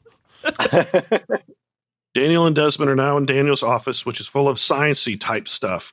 he tells Mhm. Desmond, "This is where I do the things Oxford frowns upon." All right, this future version of me, um, he referenced in this meeting, right? Obviously, so so I would remember you coming to Oxford, right? I would remember this here right now. Desmond wonders if maybe Daniel forgot, and Daniel says, "Yeah, right. How would that happen?" Desmond asks if they what they are doing now is changing the future, but Faraday claims you can't change the future. So we're just going to ignore the whole the whole part where he says, "This is where I do the things that Oxford frowns upon," which is Right. so ambiguous. that, Yeah, like- Uh-huh. Is he like a mad scientist? I know, like the, the typical mad scientist room with like the Tesla coils everywhere and like rat maze. It's just like, come on, man. Or does he Yeah. just mean jerking off? That's what I'm saying. Like, like Desmond like walks in and he's just beating it like This is my spank chair. He could be like uh, John Noble's character on Fringe, who is like a Oh. crazy scientist with no ethics Oh, yeah, of course. whatsoever. The scientist that that, that can do everything. Yes. There's that episode of Silicon Valley where they're discussing jerking people off on the whiteboard and like drawing the, like drawing the equations. That's kind oh of my god. Trying to figure out how many how many dicks you would be able to jerk off or whatever. Yeah. Yeah, that's amazing. Like at one time? Yeah, Dicks per hour. Two. yes. dicks per hour. Yeah, uh, my my record is two. Well, I don't. I wouldn't. I, I think the way that they the way that they they the conclusion they come to I think essentially is four because if you're if you're tip to tip you could just like you know in both hands Holy Oh, yeah. moly! Oh yeah, a And they've little got it docking on- going on. got They're it on like a a- whiteboard oh and my everything. They're like accounting for various lengths. Yeah. It's, uh, Yeah. it's hilarious. It's so good. I gotta watch that. Well, I mean, this. you could also do it kind of like how people spin plates. You know, you get it going and then let it let it ride for a second, and then you go over to the other two, and then you go back. Yeah. I think I could work it out. If you guys, if you guys haven't could do watched that clip, you, you should go check it out. It's hysterical. I've never seen it Silicon Valley at all. Me neither. it's good stuff. it's a good show. I've heard that. Yeah. What about Lost? So Daniel, yeah, Daniel puts on a coat to protect him, protect himself from radiation, and tells Desmond he doesn't need one because it's for prolonged exposure. Daniel does this twenty times a day. Damn, that's going to be sore. Yeah, shooting blanks. oh my god! Bum nards. he flips some switches and pulls out a white rat who he introduces as Eloise, and then tells Desmond that if the numbers he gave him are correct, the machine will unstick Eloise in time, just like Desmond. He presses a button, and Eloise sort of disappears into a purple white light and then reappears. Daniel lifts the flap and she runs into a maze. Daniel is cheering her on, and when she makes it through, he says, Oh, it worked. This is incredible. Desmond doesn't understand what's so incredible, so Daniel says, What is incredible is I just finished the maze this morning. I'm not going to teach you to run it until an hour from now. Oh, Oh. my god! So how did you know what exactly what time Desmond Yeah. would appear? Yeah, I guess he just has to assume that it, it finished it before he thought it normally could finish it if it hadn't learned it. So obviously it had gone to the future. I don't know. Rats are smart. Maybe it just figured it out first time. Probably did. That's actually true too. Yeah. Yeah, I mean, like I said, my dad had pet rats, and those things are really smart. I had It rats. had time at to one figure it out. He wasn't really watching. He had let it. He was he was too busy spanking it, and Eloise had figured Yeah. out how to get through the maze already. Oh my god! That's that's how he tracks time. That's just how he times everything Well, out. Brad's finished Yeah. before I am. oh God! Desmond asks if she was sent to the future, and Daniel tells him just her consciousness. What? Do you think like his department head ever has to come in and be like, Daniel, like how far are you in this project? He's ah, about forty wanks in. Daniel runs over to a board and starts erasing things. Desmond wants to know how all this helps him, and Daniel wonders if he's supposed to help him at all. He asks, Didn't I send you back here to help me? Desmond tells him he doesn't know why he sent him, but he knows Daniel is on an island, to which Daniel replies, An island? What island? Where? Why would I go to an island? I mean, that's a good question. Tropical drinks with the little umbrellas in them. Maybe. Yeah. I don't know. Oh, Vacation? You uh, want to wank somewhere other than your office? I mean, Yeah. Yeah, wank by the ocean. Yeah. He's he's already on an island, the island of Great Britain. Oh my god, that's a really good point. Yep. I've been doing that lately. It's like a little social bit I've been doing. If I meet someone from the like the Caribbean or whatever, and they're like, "Yeah, I grew up on that island life," and I'm like, "Yeah, me too." grew up on the island of Ireland. You know, So in 2000, back in 2004, Desmond is back on the freighter, still struggling for the phone. Keamy takes it from him, and Lapidus is trying to calm the situation down. Keamy is pissed that he let Desmond talk to Faraday. Frank thought he could help, but Keamy says Faraday can't even help himself. Omar, obviously he can. Yeah. yep, he helps himself daily. Omar tells Frank that the captain wants to see him right away. Sayid says he wants to speak to the captain as well, and Keamy replies, I'll be sure to let him know. In the meantime, have a seat. They leave Sayid, Desmond, and the other time traveling man in a lock, locked in the sick bay. Desmond is shining a light pin in his eye, saying he has to get back. Sayid is confused and asks Desmond to explain himself. Upon hearing the name Desmond, the other man says, Desmond? You're Desmond? When Desmond asks if they know each other, the man replies, I'm George Minkowski. I bet Hackers. you're I bet you wondering why why I'm tied down to this bed. it's, it's, it's, it's because Dan and I are colleagues. uh, you're right, uh, uh, Derek. He is. He's, He was is in the, Hackers, the yeah. bad guy. He's the like villain. Got a little in- bit, yeah, with what, Hackers. was it Pin Teller? Yeah, Fisher, he, Steve, um, Fisher Stevens, yeah, he was in Short yeah, Circuit also. Yeah, right. I that's was going to say he was in a shit ton of movies in the. Wasn't he in Revenge of the Nerds? Quite I don't possibly. think so. I thought I thought I he mean, was in that one, or like Porky's or one of those for some I mean, he was in Short Circuit, so clearly he did a lot of problematic movies back then. So That was a great movie. he played like No he played the, he played the Indian guy. Oh yeah. Oh, that is problematic. Number Johnny five, Five is alive. alive. Number five. My name is B E N. I spell it Ben. Yeah, yeah. God. oh my god, you're right. He played. Oh, that's so bad. There's so many problematic. I mean, Ben just brought up the movie Porky's. For fuck's sake, I oh, can't yeah, even yeah. imagine watching that now. Like that. Dude, that would Revenge of the Nerds is so rapey. Yeah, yeah, terrible. yeah. the rapiest terrible. and the rapist. Oh my, Sixteen those se- candles too. Yeah. Yes, Ag- yes. Again, it was like that's what we were taught romance was, and and now and now I look at like that's a sick, abusive Oh, yeah. situation. That's Even not Blade good. Runner's got kind of a rapey scene too. Yeah, it very much I- does. Yeah. yeah. There's a couple of rape scenes in A Clockwork Orange too. Oh yeah. Well, those are But that's that's Yeah. you know yeah. Right. that's intentionally rapey. An outstanding movie, by the way. But It Oh, is. We Yeah, talked absolutely. about that on a previous podcast. I can't remember when or why, um, but uh, we were talking about I Kubrick for some it, reason, and I you said hadn't something seen about it. yeah. how you like fucked up movies, and you I made do. me watch that one with Requiem for a Dream? Leto. Oh yeah. Requiem for oh, a Dream. you mean Requiem Yeah. for a Dream? Yeah. Yeah. yeah. It We, was we, a great talked, movie, but it's fucked up. Yeah. we, we talked about So- Clockwork Orange because of the scenes where, where Carl was in the Oh, in, right. in the re, yeah. reprogramming oh, that's chamber right. or whatever. Right, right, Same right. thing. yeah. Um. So, All right. Dave, uh, watch Porky's and come back and let us know what you Don't. think. It's it's terrible. Don't It's yeah. not good. It's Well, that's a real legitimately classic from the '80s. Mannequin. Horrific. There's a classic. I've got so much homework from this. Oh my podcast. well, Mannequin stars uh, one of the Sex and the City gals way back in the Yeah. Oh yeah, Kim day. Cattrall. Yeah, Yeah. yeah, Mhm. yeah. And Andrew something. McCarthy. Yeah. That's Yeah, awesome, Andrew yeah. McCarthy. I have a friend here in Toronto who works on uh, movie sets, and she's working on the new Kim Cattrall show. And she said that Kim Cattrall is a delight. Really? Really? Really? Really Nice. nice lady, apparently. Shout out. Oh, shout out, Kim. I'm sure you listen. she she was also the best on Sex and the City. I know they have She kind was of a in bad. Porky's too. She wasn't. What we need to do Oh my- we need to God, Yeah, you're she was- right. She was in was in Porky's.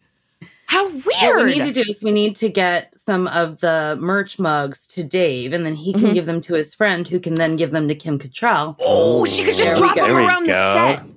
Oh, she you just go. give them to Oh, the yeah. give them to the interns and have them bring her coffee Yeah. in our mug. This is a plan. I mean, this is I like a should, legit I, should, plan. I should say that they've wrapped shooting, so let's hope they get another season, and then she'll be able to do that. Okay. Okay, plan i- Plus, in if the some- works.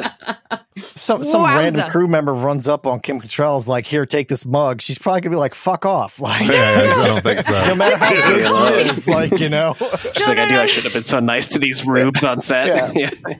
No, they just bring her a coffee. It has our logo on it.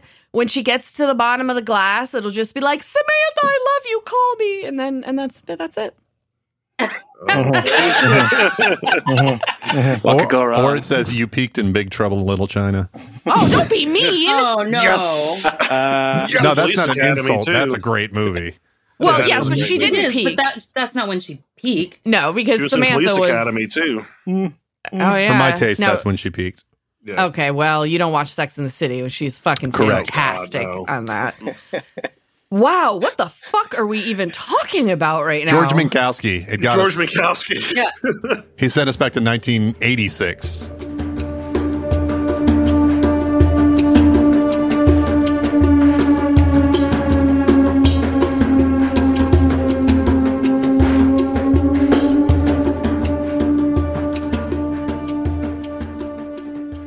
So Minkowski says, I'm the communications officer. Before they strapped me down here, all the calls to and from this boat came through me in the radio room. And every so often I get this flashing light on my console, an incoming call.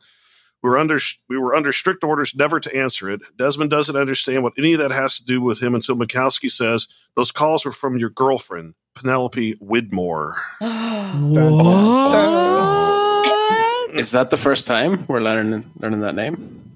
No. No. Yeah. Okay. what what these two go through for booty calls is just ridiculous. Oh my Seriously. god. Crazy. No, we definitely know Penny. We've seen her in many episodes, um, but it's But but the, the, the closest. Widmore, Widmore part though. Do we know that?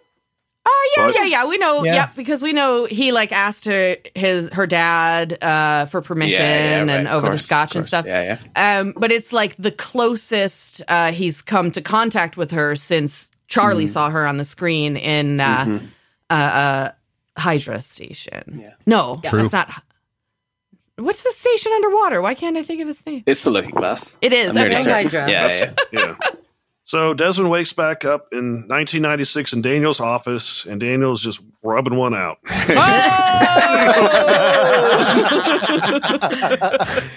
He asks what happened. Daniel brings, him, a, brings him a What happened? tissue. Hold on, I'm finishing. I'm finishing. My work. He's like, you're, you're, you're covered in uh, ectoplasm from the time travel.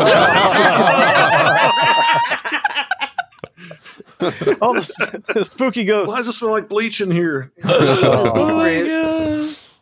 Faraday tells him that he's been gone for 75 minutes after Or going five catat- wanks. Yeah, a lot of wanking, 75 minutes. After going catatonic in the middle of a sentence, Desmond says for him, he was only gone five minutes. Daniel says, In your case, I'm guessing that progression is exponential. What? Each He ti- knows this already? Yeah, I know. absolutely. He knows. Each time your consciousness jumps, it gets harder and harder to jump back.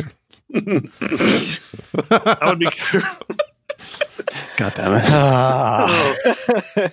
Whew. okay. I would be careful crossing the street if I were you. And then Desmond sees Eloise dead. He asks what happened, and Daniel says she died. She- She's dead. That's what happened. Uh, So Ah, Desmond knew questions. that part, so he asked for info like why and will it ha- also help it happen to him. Daniel doesn't know exactly why. Maybe an aneurysm. He says the effects vary case by case, and Desmond slams him against the wall and says, "If this keeps happening, am I going to die?" Daniel says he thinks Eloise's brain is short circuited and she couldn't tell between the jumps anymore because she had no anchor. How the hell does he know this? Yeah, no, it's happened before. Like, I mean, I know. It's random for everyone. So the rat told you where they went and exactly what Yeah, I was the effects were. Like, Multiple conversations with Eloise. Yeah. I'm, what would a rat's anchor be? I don't know. Well, cheese, I Yeah, know. cheese. you know, like, A mousetrap would keep him anchored. Yeah, That's true. Ow. So Desmond questions the meaning of anchor, and Daniel says something familiar in both times. All this, see, this is all variables. It's random. It's chaotic. Every equation needs stability, something known. It's called a constant. Desmond, you have no constant. When you go to the future, nothing there is familiar. So if you want to stop this, then you need to find something there, something that you really, really care about, and that also exists back here in 1996. Ooh, I wonder who we that know who that's gonna be. Yeah. Desmond wants to know if his constant can be a person. Daniel says, yeah, maybe, but he has to make contact. And isn't he on a boat in the middle of nowhere? Desmond begins dialing the phone and says, I'm calling my bloody constant. the voice of an operator could be heard saying, now, an operator was a person that you would call if you need, you know, Dave. All right. All right. The voice of an operator can be heard saying, The number you have dialed has been disconnected or is no longer in service. If you've reached this recording in error, please try your call again. Yeah. Desmond slams the phone phone down and tries to leave, but then collapses. Back in 2004, Desmond wakes up on, a, on the freighter. Sayid asks if he's okay, and Minkowski tells him he looks a lot older now. Wow. Desmond says, I need to call Penny. Sayid doesn't think calling his girlfriend is a priority right now, but Desmond says, Listen, brother, I don't know you, but you seem to know me. So so if you and me are like friends, then I need your help. I need to call Penny now. Minkowski chimes in to say that all the equipment was sabotaged and he didn't have time to fix it before he went nuts. Sayid wants to know where the radio room is, and Minkowski says he'll take them there. And they just notice a convenient open door. Oh. And Minkowski, Minkowski says, Looks like you guys have a friend on this boat. Mm. Minkowski's nose starts to bleed. Sayid says it's clear and tells them to move. Whoa. Who's their friend on the boat, Derek? Yeah, I know. That's, hmm. there's a little man on the boat, huh? Yeah. Desmond's back at 96, wakes up in a stairwell at Oxford, gets up and runs down the stairs right into an auction. Convenient.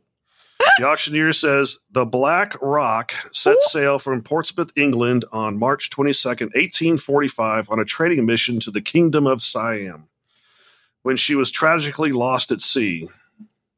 The only known artifact of this journey is the journal of the ship's first mate, which was discovered among the artifacts of pirates on the Ile Sainte Marie off the coast of Madagascar seven years later. The contents of this journal have never been made public or known to anyone outside the family of the seller, Tovard Hanso. Ooh. Oh, there's a name we know. We begin the bidding on lot 2342 Oh. Oh, uh-huh. uh-huh. at 150,000 pounds. That's pretty heavy. As the bidding, it's so weird because they use kilograms over there too. What the fuck is I with know. that? What the hell? I don't think they do in the UK. I think it's mainland Europe. Like like we grew up with the uh, with the imperial system in Ireland. Oh, we that's switched true. to metric now. I think, but- yeah, England yeah, still Yeah, uses. true. yeah. but they do say bit- like, "Can I get a pint?" Isn't that metric? I That's- that's- Pints, quarts, and gallons. Pints, yeah, because quarts, they use gallons, that's all liters. Yeah, that's Liters Yeah, in yeah, oh, I guess you're right. Liter of cola. Taking a lot of Oh. science in high school and college, yeah, we just use the metric system because it makes sense. Yeah, I've been buying sense. weed since I was a teenager. That's where I learned the metric system. Like I went to a horse track recently, and they measure horses with hands. Like it's like fifteen hands tall, but like, what if it's like a? I mean, what's a hand like? Yeah, That's yeah. the- With Size tiny hands. little hands. Yeah. Right, you're too. That's the hilarious thing about all those old like old measurements. It was like bushels based on the fucking yeah, based on the king, the length of the king's dick or whatever. Yeah. like fourteen throws of the Wellington or whatever. Oh my god. You start measuring from the taint. Everyone knows this. They probably measured it in hands because when it came around, it was only men that would be doing it anyway.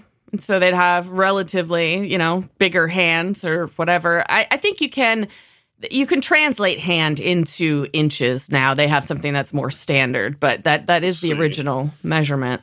It only takes Derek's one saying- hand. I don't need two Googling. hands. So yeah, when I'm not googling, I'm just seeing how many hands it takes. Oh my god. As the bidding continues, Desmond tries to enter but is stopped by a guard. The item is sold for three hundred eighty thousand pounds to bidder seven fifty five, who happens to be none other than Charles Widmore. Oop. Desmond signals for his attention, and Widmore agrees to speak to him. Now, in the bathroom, Widmore stops urinating and starts washing his hands before asking Desmond what he wants. That's a power move. I want you to eat Yeah, less asparagus. Yeah, that, that- Desmond says he needs Penny's new phone number, and Widmore replies, There was a time when if you'd asked to asked her to marry you, I'm certain she would have said yes. Unfortunately, your cowardice won out instead. I take it you had second thoughts and you like to give her give like her to give you another chance. Desmond wonders why Widmore hates him so much, and Widmore says if Penny it's Penny who hates Desmond, and then gives Desmond her address so she can tell him too. yow. It doesn't turn off the water. No, he Yeah. doesn't. So Desmond jumps back to 2004 on the freighter, where Minkowski is telling him that it only gets harder and faster the longer it happens. Ew. There. Talking about Faraday again? Or? Yeah. Dan- Daniel chimes in. Oh, he's trust me. I've done a lot of research on this. Oh yeah. Desmond wants to know how it happened to Minkowski, who tells him, "We were anchored here, waiting for our orders, bored out of our minds. Me and Brandon, he's one of the crew members we took off the ship's tender. We just wanted to see the island, but Brandon started acting crazy, so we had to turn around." Desmond wants to know where Brandon is, and Minkowski tells him he's in a body bag. Oof. They enter the room and it's destroyed. Minkowski has no idea who smashed everything and then passes out in Desmond's arms. Sayid says, After your call, someone has to tell me precisely what is going on. As he is repairing the equipment, he asks Of Desmond, course, Republican Guard training coming in, coming through again. Yeah. Some any random fucking freighter fix, yeah. that he can just. He's oh yeah, I'm on it. This will take me ten minutes. that room is demolished. Too. Yeah. I mean, It's because he's the G. So he, He is. That's MacGyver, man. Yep. That's right. He hasn't had pussy in months, so he is like he's firing on all Oh, he's on cylinders. point now. point, Yeah. right. yeah, yeah. Supernatural. Three months ago, focused. he'd be worthless. I Yeah. know. We're just drooling over the equipment. I don't know what to do. I know. Oh my god. As he's repairing the equipment, he asks Desmond if he has the phone number. Minkowski starts seizing, and Desmond is begging for him to wake up. Sayid again asks for the number, but Desmond doesn't know it. They notice a calendar on the wall with the days crossed off. It's December 24th, 2004. Sayid says, I didn't realize it was almost Christmas. Desmond's nose begins to bleed, and Minkowski flails, saying, I can't get back, and then drops dead. Yikes. Sayid says, What happened to him? And Desmond replies, The same thing that's going to happen to me. Can I just shout out my friend James, who during this episode is celebrating his 20th birthday?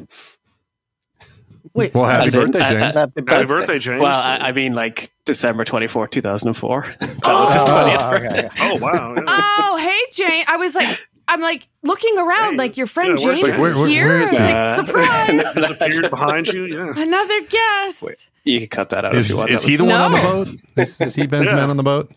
Is, Yeah. is You does James door? listen? Did you- Uh, I, I don't know. Oh, I don't think I don't think Okay, you listen well- to my podcast. So. just in case, James. Anyway, I just Happy does anyone else do that where they say your birthday in a TV show and you're like, uh. I was just doing it on my friend's behalf. I see my birthday. I people ta- say my birthday all the time now because it's the same as the president's. Oh yeah, Yeah, you and Biden share a birthday. we do. Different years. Mm, yeah. Don't say. Different centuries. Yeah. I got a podcast, Jack. It's called Lost in My 80s. I imagine Christy and I will definitely be, if we're alive in our 80s, we're going to be like goldfish. We won't remember anything for 30 seconds. And we'll probably just drink mimosas and have the same conversation over and over again. That'd be I fun. remember 40 years ago we did Lost in the 40s. And mercifully, you won't. Uh, you won't fucking run for president. Yeah. When my parents got married, I had to tell them that they got married on Hitler's birthday because they didn't realize it. Which is also 30th. yeah. No, wait, April 20th. twentieth. Right? Yeah. Yeah, thirtieth. It's, 30 is it's when he died. 420. Yeah. 420, yeah. yeah. So my on 420, it's my favorite holiday, Hitler's birthday, and my parents' anniversary. It's a weird day. So, back in 1996, Desmond wakes up on the floor of the bathroom where the sink is overflowing. He gets up, splashes water on his face, and looks at himself in the mirror. He then grabs the address and heads to Penny's house. When she answers the door, he tells her he's there because her phone is, was disconnected. Penny says, Yeah, because I moved. Look, I don't know if you're getting the signals, Desmond, but I'm trying to make a clean break from you. So if you don't mind, I'm gonna. Desmond He's not getting the for- signals because you're not transmitting at 11 hertz, you cheeky bitch. Ah! Yep. I mean, he's heard this all before too. You know, Yeah, he, right. you know, he knows where this is going. He just he just hangs in there long enough. you know, just eight years. Desmond asks her for her new phone number and, and then says, Because I made a huge mistake. I never should have broken up with you. And I know that now. And I'm sorry. And I understand. And I know if it's too late to change things, but I need to tell you something. And I need you to listen to me. And I know it's going to be sound ridiculous, but please, Pin, I need you to listen to me. She lets him inside. This is how most of. conversations begin before you get sucked into a multi level marketing scam. I was, gonna, I was gonna say it is amazing, like that she does give him the time of day here because he seems Oh, like yeah. batshit. He's like Yeah, he yeah. seems like unhinged, like like Yeah. her physical safety could be Right. risk, Yeah. you know. I also feel like this is how a lot of anger bangs happen. Wait, Just- There's more. She lets him inside and he continues, I know this doesn't make any sense because it doesn't make any sense to me, but eight years from now, I, I need to call you and I, I can't call you if I don't have your number. That's a way to ask for a number. I'm going to try that in the bar next time. All right. I'm going to call you. in number, eight no, years. but I Hey. can call you in eight years. My life will depend on it. Oh, okay. you got nothing to lose, man. Go for it. Yeah. That's all I'm saying. Yeah. You know?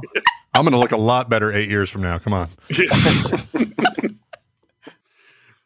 Look, Penny, just just give me your number, and I and I know I've ruined things, and I know you think things are over between us, but they're not.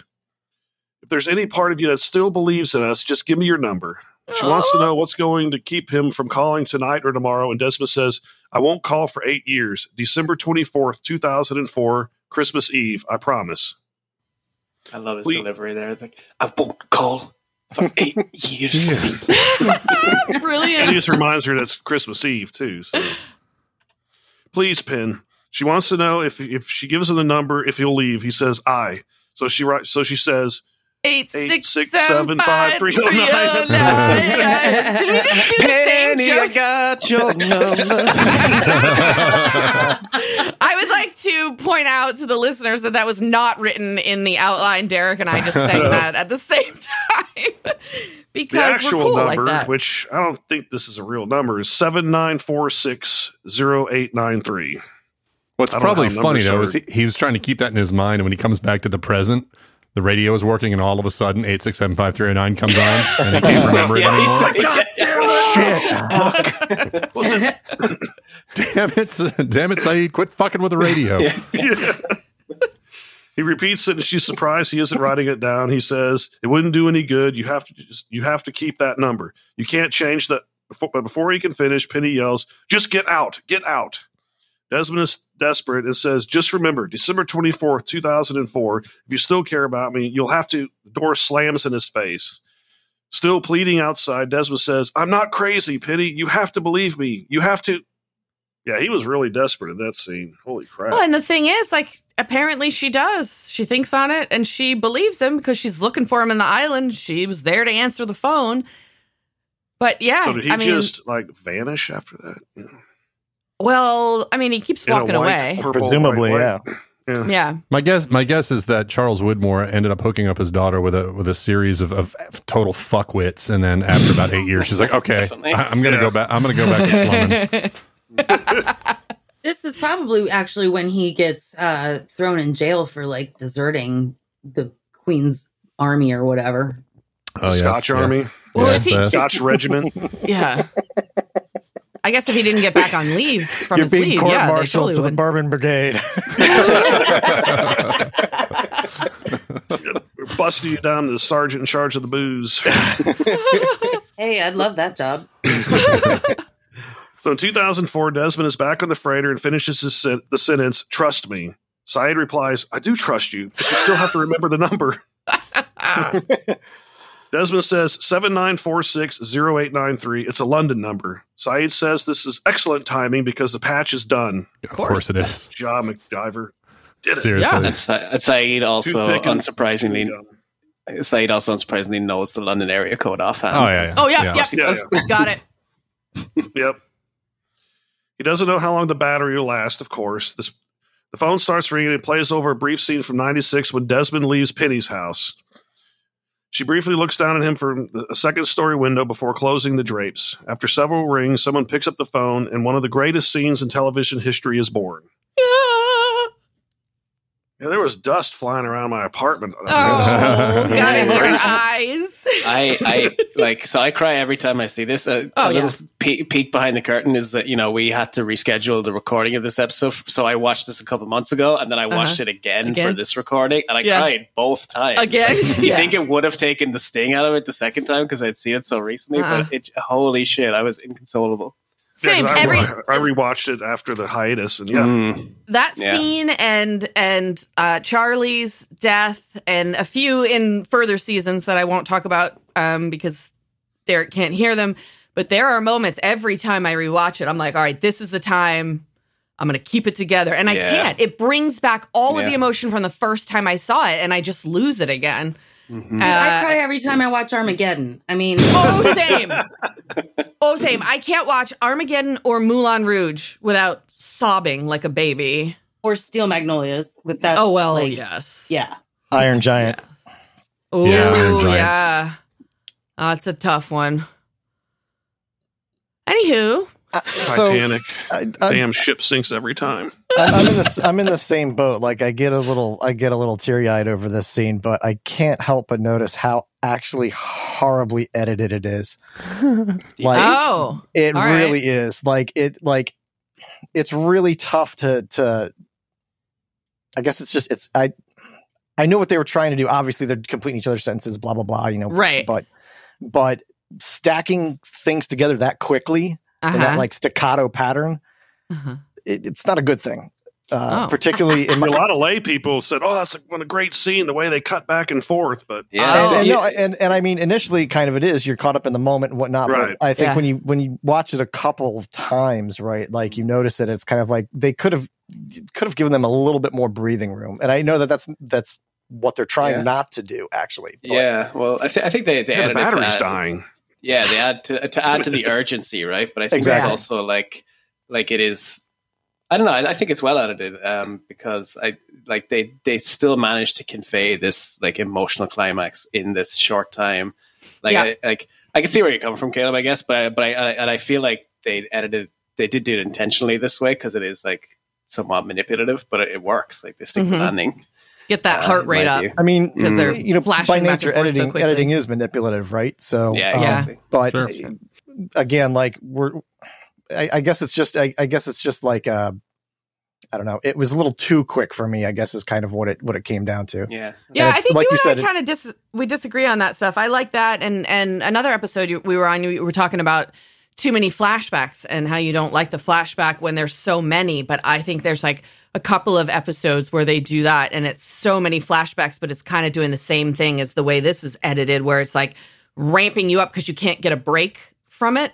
And so it's it uh, like causes a little bit of stress and anxiety, No, uh, which I think yeah. they're trying to achieve. Yeah, no, again, I agree. That's that's what they're trying Yeah. to achieve, and and they did it. I mean, for for sure. But I just the more and more I watched, the more and more I was like, they, they it it just felt like they just a few more frames. I think would have done it because it's it's you guys have tried splicing audio together. I'm sure Yeah. it's very it's Oh, yeah. very problematic. It's Yeah. very Yes. tough. So Yeah, we have to do it all the time because we go Mhm. off the rails or, you know, technical issues or we blab too much and have to cut. Yeah. what, what, having Usually having the had my latter. own Yeah. having had my own podcast this uh, this time this episode wouldn't be the first time editing has made me cry. Yeah. oh no. yeah, it is uh it is not easy.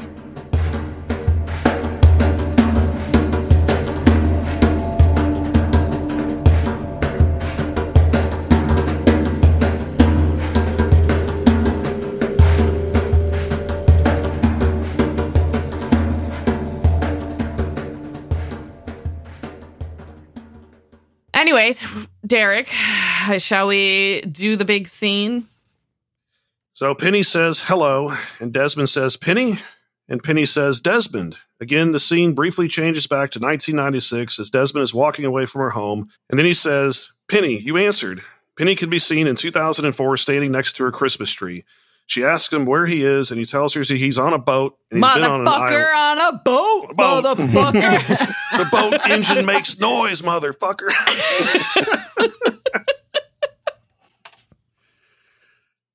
okay, so he tells her he's on a boat and he's been on an island and then says, Oh God, oh my God, Penny, is that really you? You believe me? You still care about me? Penny replies, Des, I've been looking for you for the past three years. I know about the island. I've been researching. Static interrupts, of course. hmm And then when I spoke to your friend Charlie, that's when I knew you were still alive. That's when I knew I wasn't crazy. Des, are you still there? Desmond says he is and that he loves her and he's always loved her. Penny goosebumps. replies, I love you too. Desmond says he doesn't know where he is, so Penny says, I'll find you, Des. They're almost talking over each other, each one ta- taking a part of a complete sentence. Desmond, I promise. Penny, no matter what. Desmond, I'll come back to you. Penny, I won't give up. And then together, I promise, I love you. Oh, water. Should have rickrolled that scene. What? Never gonna give never you gonna give you up. Never gonna Never let gonna you let you down. down. I'm I'm just saying that if it wasn't Sonya Walger and uh, Henry Ian Cusick, two fa- fabulously good looking people, if these were Uh-huh. like troglodytes, the scene would not hit very hard. Is all I'm saying. You know? So just then, Static cuts them off and Penny is gone. Sayid apologizes for the battery running out, like it was his fault. Why didn't you fix it better? Damn it. You fix everything. that's he, he wasn't in class that day for the, for the Yeah. car. That was, Uh-huh. that was very Desmond walks towards him as a memory of Sayid returns. He says, Thank you, Sayid. And when Sayid asks if he's okay, Desmond replies, I, I'm perfect. oh. Full of yourself too. Jeez. I also like how he says it was enough. Yeah, yeah, you're right. So the scene then changes for the last few seconds of the show. Daniel can be seen on the beach flipping through his journal. He finds the page he's looking for, and on it, he's written, If anything goes wrong, Desmond Hume will be my constant. Lost title screen. End of the best fucking episode of the series so far. Oh yeah. Yeah. Oh, yeah. Yeah, absolutely. What an ending too. What a fucking Oh, ending. shit. That- I love when Lost does this too, when you feel like you've wrapped up the story and then they just throw this little nugget and it's like, what is this now? Oh God, I love this Yep, show. that's what I thought. That is what you thought. All right, we will talk more about how much you loved this episode, Derek, in a bit. How about some fun facts? All right, mm. let's do it. Aye. Okay.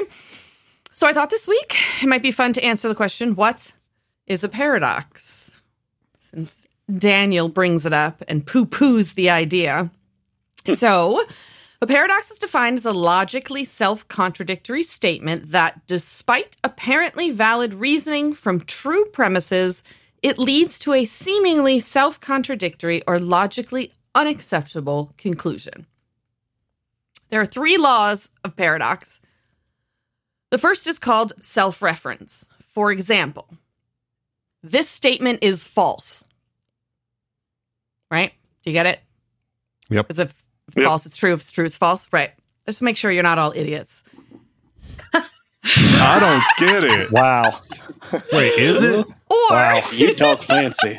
Yeah, all them big words. Yeah. Fancy talking people. The other question, uh, example question, is um, Is the answer to this question no?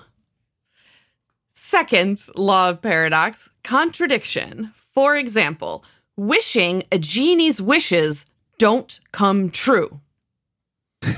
Yeah. Yeah, you get stuck. That's what all killed right? Robin Williams, I think. Oh, my God. Oh, damn. wow, we didn't like that one, huh? dark, dark. No, I love it. The worse a joke is, the the better I like it. I mean, not like racist or bigoted, but you know, clever. Yeah, but fuck Robin Williams. dark. Oh my god, I Oh, I just can't gotta- believe I people. don't gotta like race. general cruelty. I like to be very focused. Oh, the third law of paradox vicious circularity or infinite regress. For example, the following sentence is true, the previous sentence is false. That reminds me of the labyrinth, which, oh my God, I just realized I have on the shirt with the door knockers that Oh, nice. give Oh my that God. Riddle. But it's Yeah. the shirt just says um, it's got the knockers on my knockers On your knockers. and it says it's very rude to stare. How weird that I put that on. Anyway, um, in Looks like you traveled in time. oh, I must have, yeah. In mathematical logic, Russell's paradox questions whether a set of all sets that do not contain themselves would include itself. For example, uh, that is often used for laymen instead of talking in math. Um, it's called the barber example. So, consider a group of barbers who shave only those men who do not shave themselves. Suppose there is a barber in this collection who does not shave himself. Then, by the definition of the collection, he must shave himself, but no barber in the collection can shave himself. If so, he would be a man who does not shave men who shave themselves. Got it? No, but that's okay. I would, What's I a would barber? Oh my Very- God. very much like to stra- stay away from um, examples uh, in the future that involving men shaving each other or the, or themselves. Oh, That- no, that reminds that's me. they- that's what the interweb said. That's how to explain the Ru- uh, Russell's paradox. All right. So there are also examples of paradox outside of logic. They're found in philosophy, like the ship of Theseus paradox, which says, excuse me, Theseus is the mythical Greek founder king of Athens who rescued children of Athens from King Minos after slaying the Minotaur. He escaped by ship, and then every year the Athenians commemorate this by taking the boat on a pilgrimage. Philosophers at the time began to question whether a ship repaired over time by replacing each and all of its wooden parts one at a time would remain the same ship. In contemporary philosophy, this thought experiment has applications in studying identity over time. Are we the same person we were 10 years ago?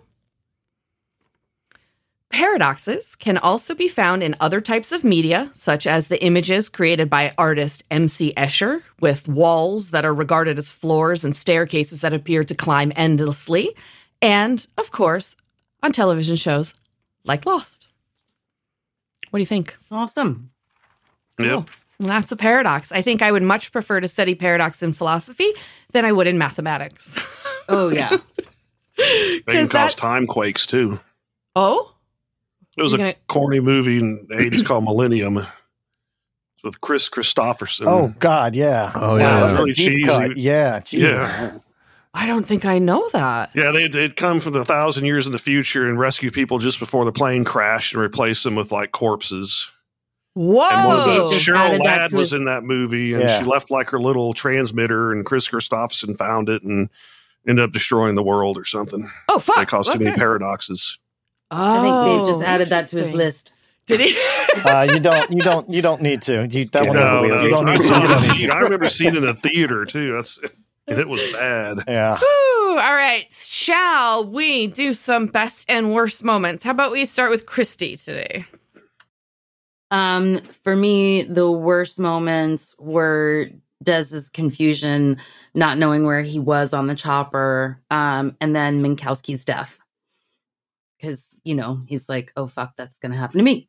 Yeah. Um, best moment, December 24th, 2004. Penny answers the phone. Penny and Des make their promises to each other and profess their love. And uh, James is born. Remember? Yes. She's looking at me like, what the fuck? James. It took me a second, but then I'm like, oh, yeah. Yeah. James. Oh, yeah. James was born. Wait, is James Canadian or is James Irish? James is, get this, Scottish. Ooh!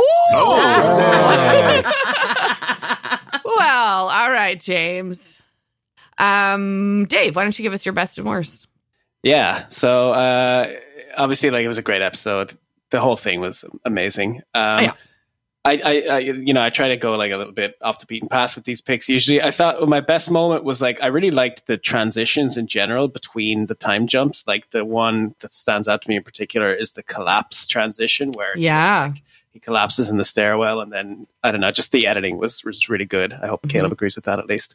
Uh, for those, that was. Mm-hmm. I thought mean, the picking up the coins one was as well. He's Yeah, like down yeah. and then back up and in there. Yeah. yeah so i really enjoyed those um the worst moment for me again it was difficult to pick a worst moment. Uh i have to navigate this one carefully because it's a potential spoiler but um i won't say who but faraday we find out later has named eloise the rat after someone Yes, he has. and when you know who he's named it after it's like that's kind of fucked up yes. kinda weird. Um, so my worst moment was that, as well as him when he like rubs it off his cheek when he pu- picks it up. Do you remember that Yeah, bit? It just, yeah, just, it's uh, weird. made my skin crawl. He's rubbing a lot off in that. Yeah, seriously. Hey. Um, yes, Derek. Uh, there, there is a fun moment when you find out uh, who Eloise's name. Is. There's another character named Eloise. Yeah. Yes. Oh, okay.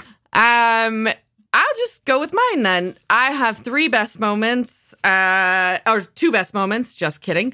Um, obviously Christmas Eve. Yeah, same thing. The call, all of it. Duh. I mean, it's just amazing. I can't. I cry every fucking time. And then also um, the auction when the Black Rock and uh, Tovard Hanso are very casually uh, mentioned uh, in this sort of flashback, um, and I love that little egg that they put in there. I wrote that down too. yeah. Um, my worst moment was that it ended. That the episode stopped. That was the worst Nice. moment of all of it. Um, Caleb, how about you? Um. Uh, yeah, obviously the the Christmas Eve, I think you know, is is my favorite part. Um, it's it's it it's really tough not to you know kind of just get attached to to Desmond and Penny and their relationship throughout the entirety of the series. Um, it's probably actually one of my favorite parts of the series, to be honest with you. Um, and my worst part, um, Editing. no, no, no, no, no. It was just that one part that that I, that I that I kind of had a little bit of an issue with. Um, I didn't really think there was anything too terrible. I I don't I didn't like when they landed and you see like you see Keamy basically like right away. Like Yeah, he's you're like a, like even if you don't know who he is, you're like this guy looks like just fucking you know some sort of malevolent force. So you Yep. know that you know that something bad's going to happen Bad regardless. So- guy. Yep. yeah, so that's kind of that was kind of uh, my worst moment. was just them them coming face to face with Keamy and the rest of the crew. Yeah, well, yeah, Keamy. Uh, if you if you've seen the show, it's hard not to hate him the second he comes off because of uh, his storyline later. But I mean, yeah, um, he's an asshole, but he's I I don't know. I think he's hot. I mean, you can have a dick face and be hot. I mean, resting resting bitch face, Resting is, dick is face. hot too. Yeah, it's not about Resting being unattractive. I mean, he's attractive. He's got a nice body and stuff. He just has a face Yeah. that looks like he is going to cause trouble. Yeah. and that's why they use him as an actor to cause trouble. um, ben, how about you? What's your best and worst? Uh, same thing. Best moment was just the whole, you know, I love you, Penny, the December 24th thing. So we've already covered that. Um, I think my, the worst moment was was when Widmore's talking to uh, to Desmond, and he basically makes him sit there watching him piss before he'll talk to him. That sort of power move was just like, oh, dude. So I would Yeah. have gotten stage fright. Some guy staring at me. No, Um, yeah, Funny enough, at yeah. the time of recording, I had a full conversation with three young men while I was pissing in a urinal last night. Oh, well, there you go. Against my will, by the way. They were very insistent on continuing the conversation. did you cross streams? They weren't peeing. That was the weirdest No. thing. They were just Oh. standing around. Yeah, that's odd. Oh, that's Now, that's very weird. So I was the Widmore and the unwitting Widmore in this situation. Were they hitting on you? Nah, it's a it's a long story. Oh, okay. Apparently, Yeah. one Oh, for when the recording is off. But they were they were all Gen Zs and they said dead ass, which I thought was fun because I've never Oh. heard a oh. Gen Z say that in the wild. Yes, What? they do. Dead, Dead ass. ass. It means it means it's Gen Z for like for real. Yeah. Oh. Like dead ass, as in, are you serious? Or it can never also heard that. be used. It can also be used as like a confirmation, like like he Yeah, dead yeah, ass like absolutely did this. dead ass. Yeah. Yeah. yeah, exactly. I speak Gen Z. I at least I I, don't. tried to. Yeah, me too. I dabble. Mhm. Yeah, I, I I Google a little here and there, and I've got Yeah. conversational Gen Z. I could pro- I could probably understand a lot of it. Gen Z for dummies. Mm, Yeah. yeah. I don't. I, I don't have academic Gen Z, but I have. Uh, Casual, was- casual. There was Gen that part in The Simpsons where Grandpa Simpson's like, "What was cool once is no longer. You'll be there too one day." Ah, happened yes. to you? All right, Derek, you finally saw the constant. What were your best and worst moments? My best moment was the whole fucking episode. But there you if go. had to pick- if I had to pick one scene, of course, it was um, James's birthday you know, when Desmond calls Penny from the ship, and I didn't have a worse moment. yeah. Yeah, it's it's hard too. Um, I'm glad that it lived up to it because we, you know, we talked the Yeah, episode you had been up, hyping it. So, Yeah. yeah. but it it because it lives up to it. It Yep. so it's easy to hype it and not ruin it for somebody because because it really does live up to it. All right, guess what we're gonna do now? We're gonna do some rankings and Caleb. Let's start with you. Uh, what are your rankings that count? I mean, everybody, pretty much everybody on the boat sucks. Yeah. You know, initially, uh, Keamy, the doctor, the the rando guy that's there, the the general, you know, the the henchman, whatever you want to call them, Omar. Sure. Yeah. Um, and then Keamy gets a special call out, uh, just because he's he's just such a shit. Um, and and then I see. so uh, everyone else on the boat is third worst, but Keamy is above that yeah, as it's, the yeah, it's second like worst. you know. All, He's all the, worst all of the s- worst. all the C list people floating around on there, you know. Fuck Um, them all. And then, uh, and then, of course, uh, Rocky Dennis um, really is uh, Charlotte. Just is I just just the the way that the you know the, that the character is in this episode. The the what's going on, the dynamic with her and the rest of the They make her a little snooty. yeah, she's kind of she's she's a pain in the ass as well. So Yeah. so really just kind of most you know most of the group from the boat I think just kind of suck in general. And your tops?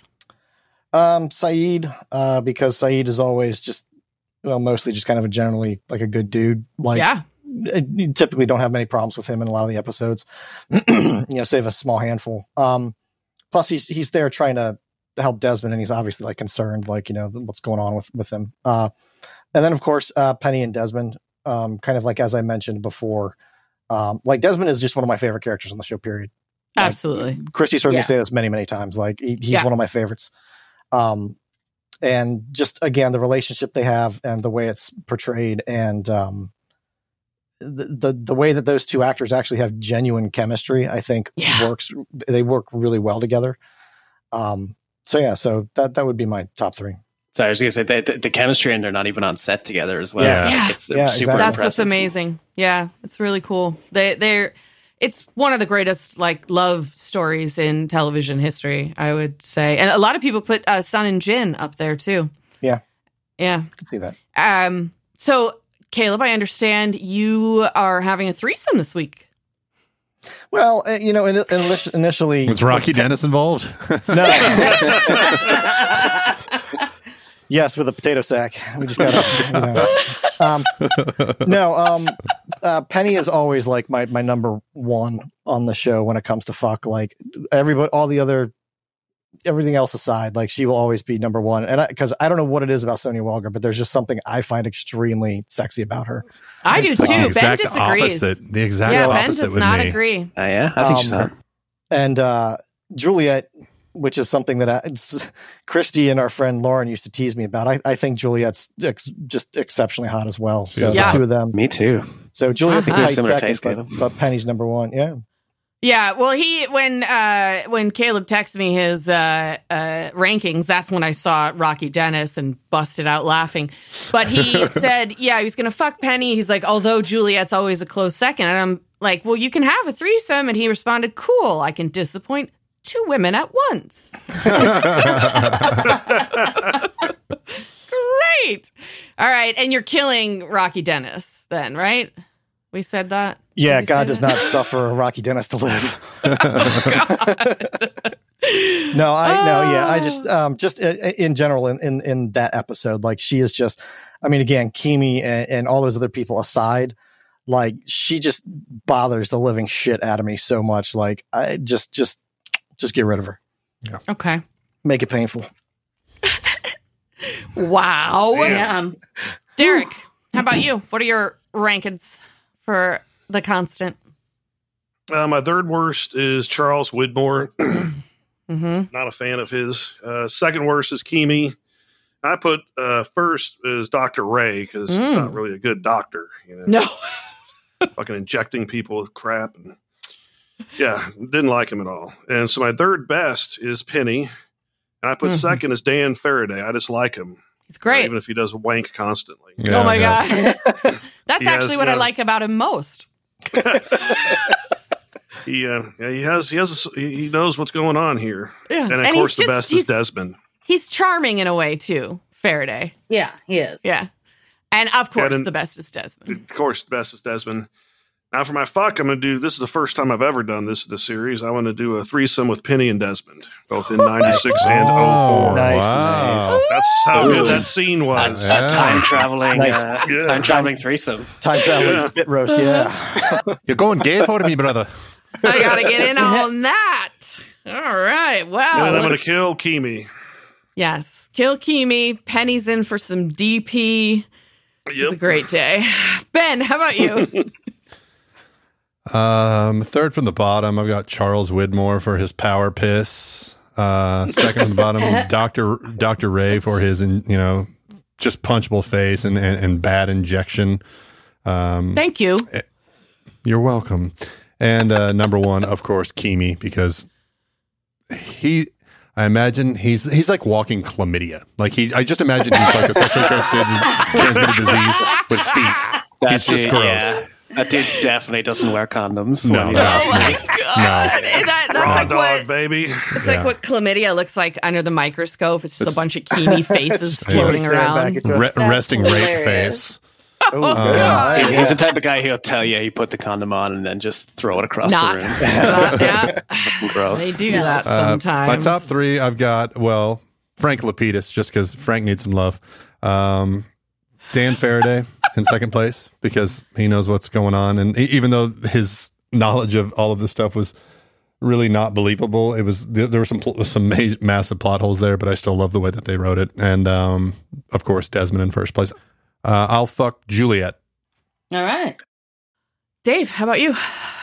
You come to sabotage Alrighty. again? All right, you know it. You know it. Actually, this was a difficult one, especially for the bottom three characters, because I thought everyone was on their A game here. You know, I don't like I don't like Yeah. picking shitty characters if I like if I like them. So I I couldn't pick Keamy because I think he does what he's supposed to do well. You know. Well, that is true. Uh, yeah. yeah. Having said that, um, my third from the bottom is Omar because he sh- he just seems like a douchebag and he's from Florida. So. um, my second one is the boat doctor, who I believe his name is Doctor Ray. Is that right? Yeah. Yeah. I mean, first of all, I feel like I've never met a Ray that I liked. Uh, Ooh, and second of all, uh, point. I mean, dude, what about your Hippocratic oath? What about bedside manner? Yeah. This cunt has never heard of any of this shit. Can't even an asshole. inject properly. Nope. Seriously. We met a guy in the Bahamas, I think it was, whose name was Dr. Ray, and he had a PhD in mixology. oh God. All right, well, th- th- that's the that's the best Ray on earth for sure. Yeah. I want to make that Doctor Ray. Uh, my number one, worst of the worst, is Charles Widmore because he's the fucking bourgeoisie.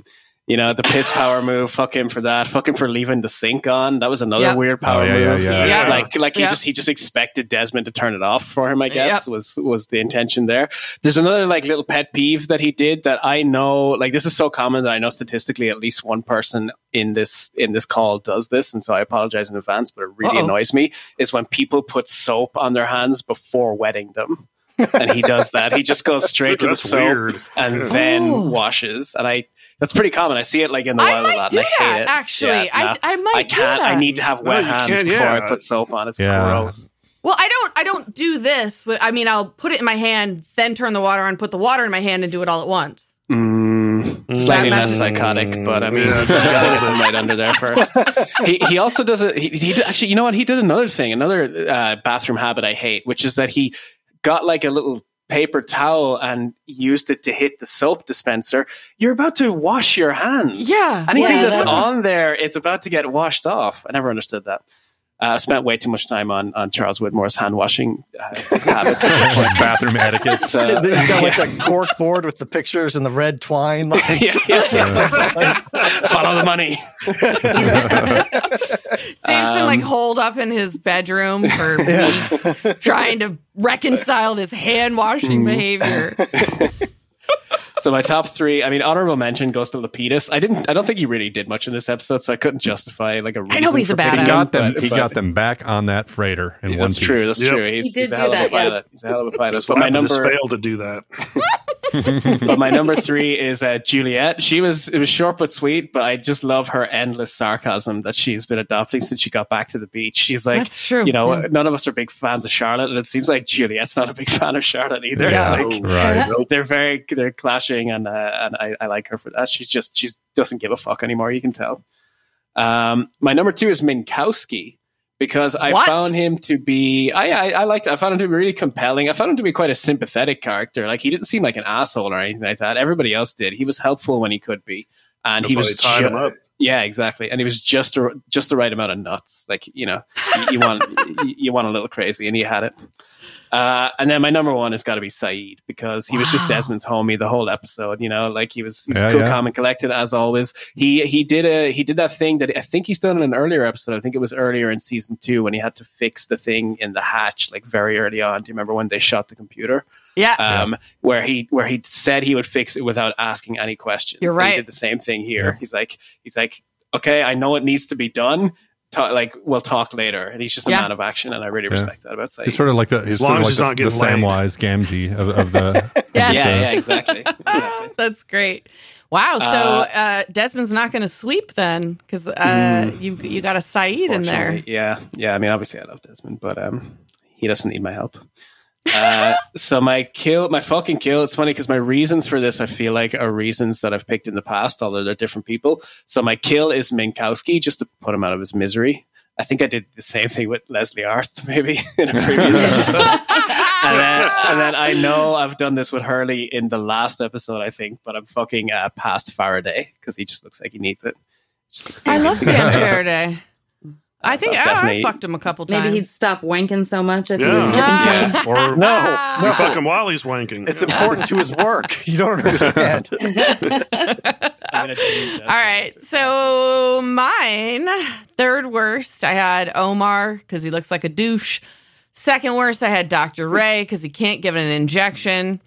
First worst, I had Keamy. I agree with you, Dave. That's true. But the guy gives me that feeling like he's one of those men that when that's chlamydia. he looks.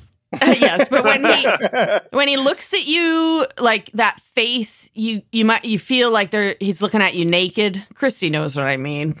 Yeah. Yeah. So uh, that's the vibe I get from Keamy. Um, my third best is Eloise the rat. She's the fucking champ. She went out like a hero.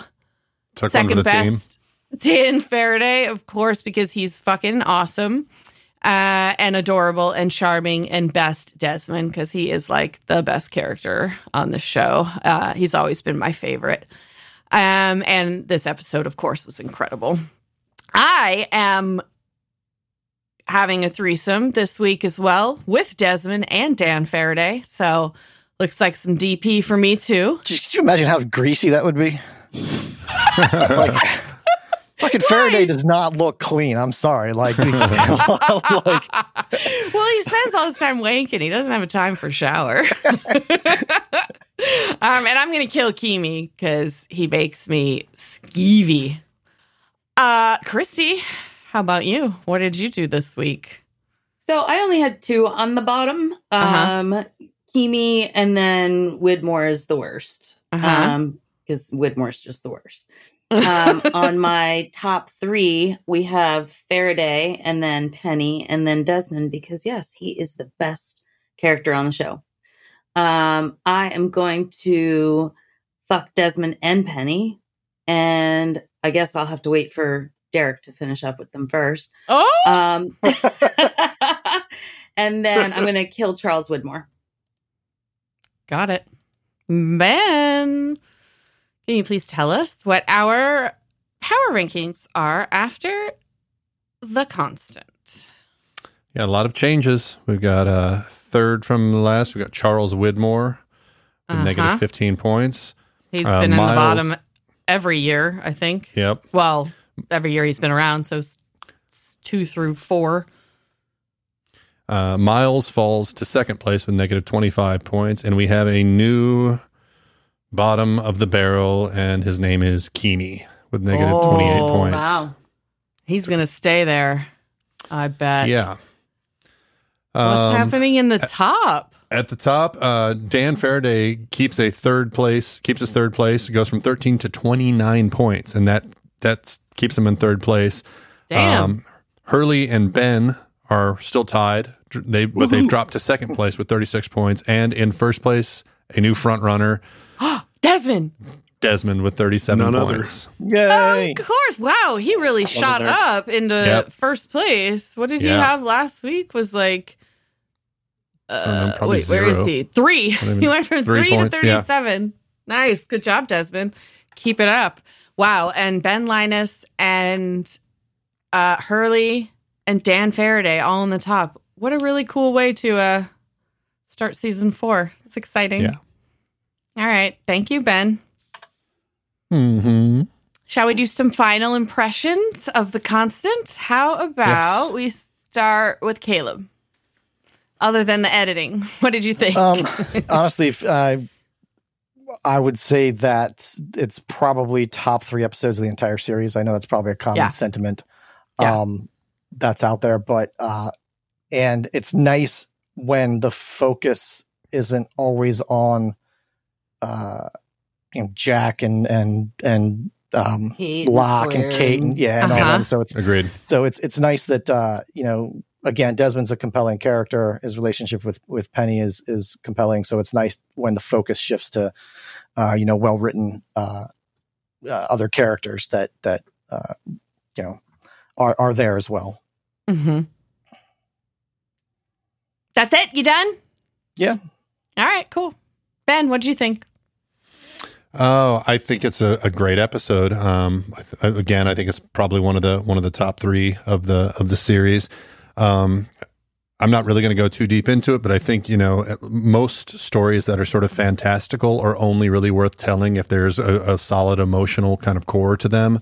And this was a show that had that kind of threaded throughout. There was the you know these kind of sentiments of, of destiny or, or, or predestination and all these other things that we could ask about. But when it comes down to it, it was about love. And it was about um, love being the thing that kind of brings order out of chaos. And uh, I thought, e- even though that there were some some pieces of the story, like Dan Faraday's inclusion in the story was a little, he, he moved it along, but there was a lot of liberties taken. Um, but I think all in all, a lot of that's forgivable because it ended up being a really kind of sweet and compelling story about love. So I think it was a great episode. Agreed. Christy, how about you? Uh, yeah, I think it's just about one of the best episodes of the series, if not the best.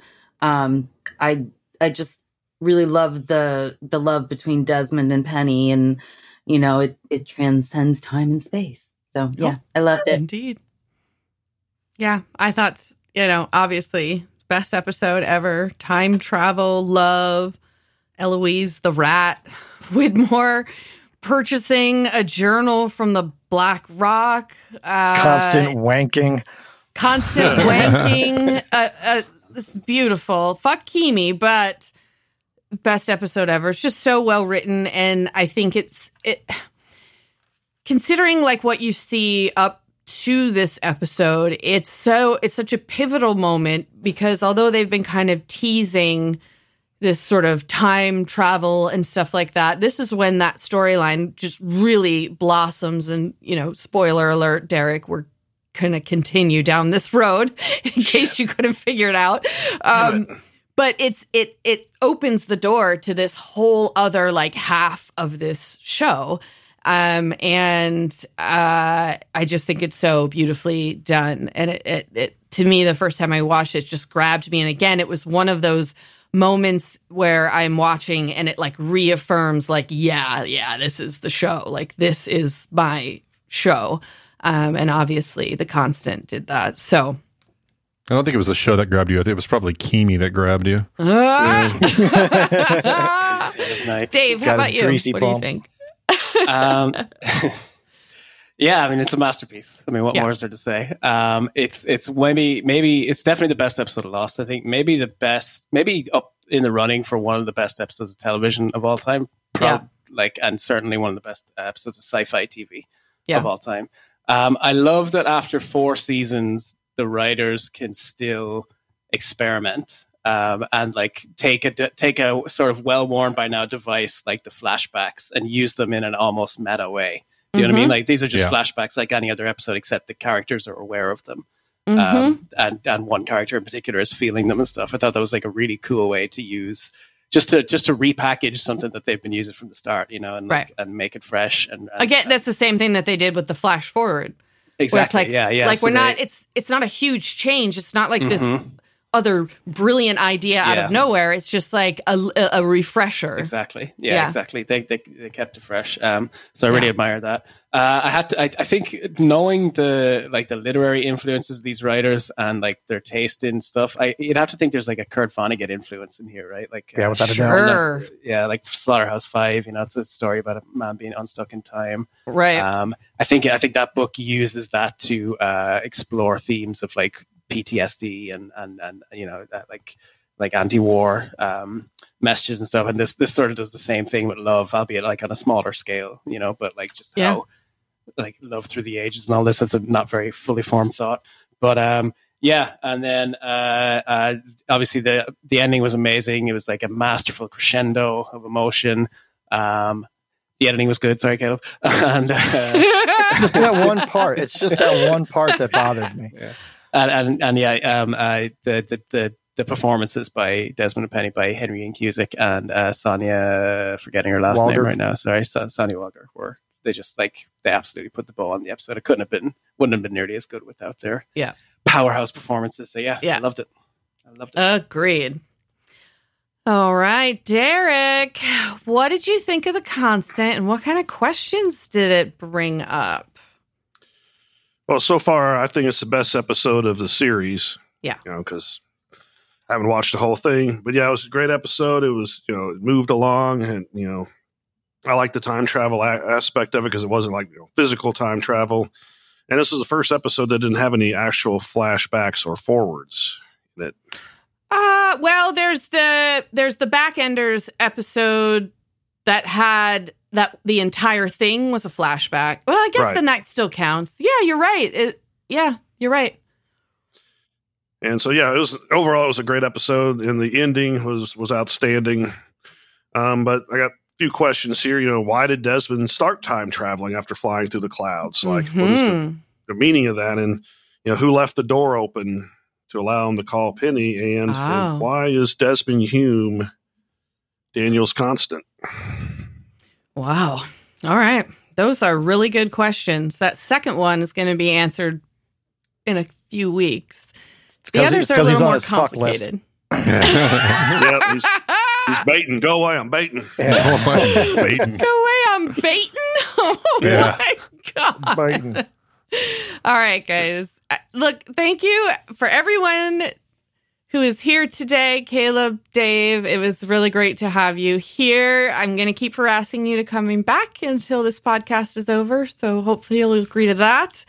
Um, I was so looking forward to recording this episode with you guys. It's been great. The constant is amazing.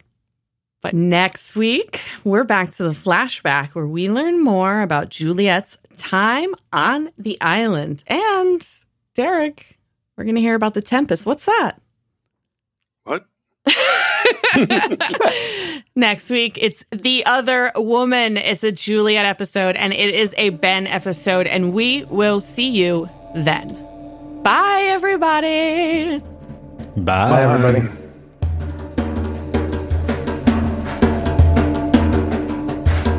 Lost in My 40s is a Space Bear Media production, executive produced and edited by me, Lacey J. Sound engineering, editing, and original music by Benjamin Trimp. Like and follow Lost in My 40s on Facebook and Space Bear underscore media on Instagram and threads. Plus, follow Space Bear Media on YouTube for extra video content. Or for everything in one place, go to spacebearmedia.com.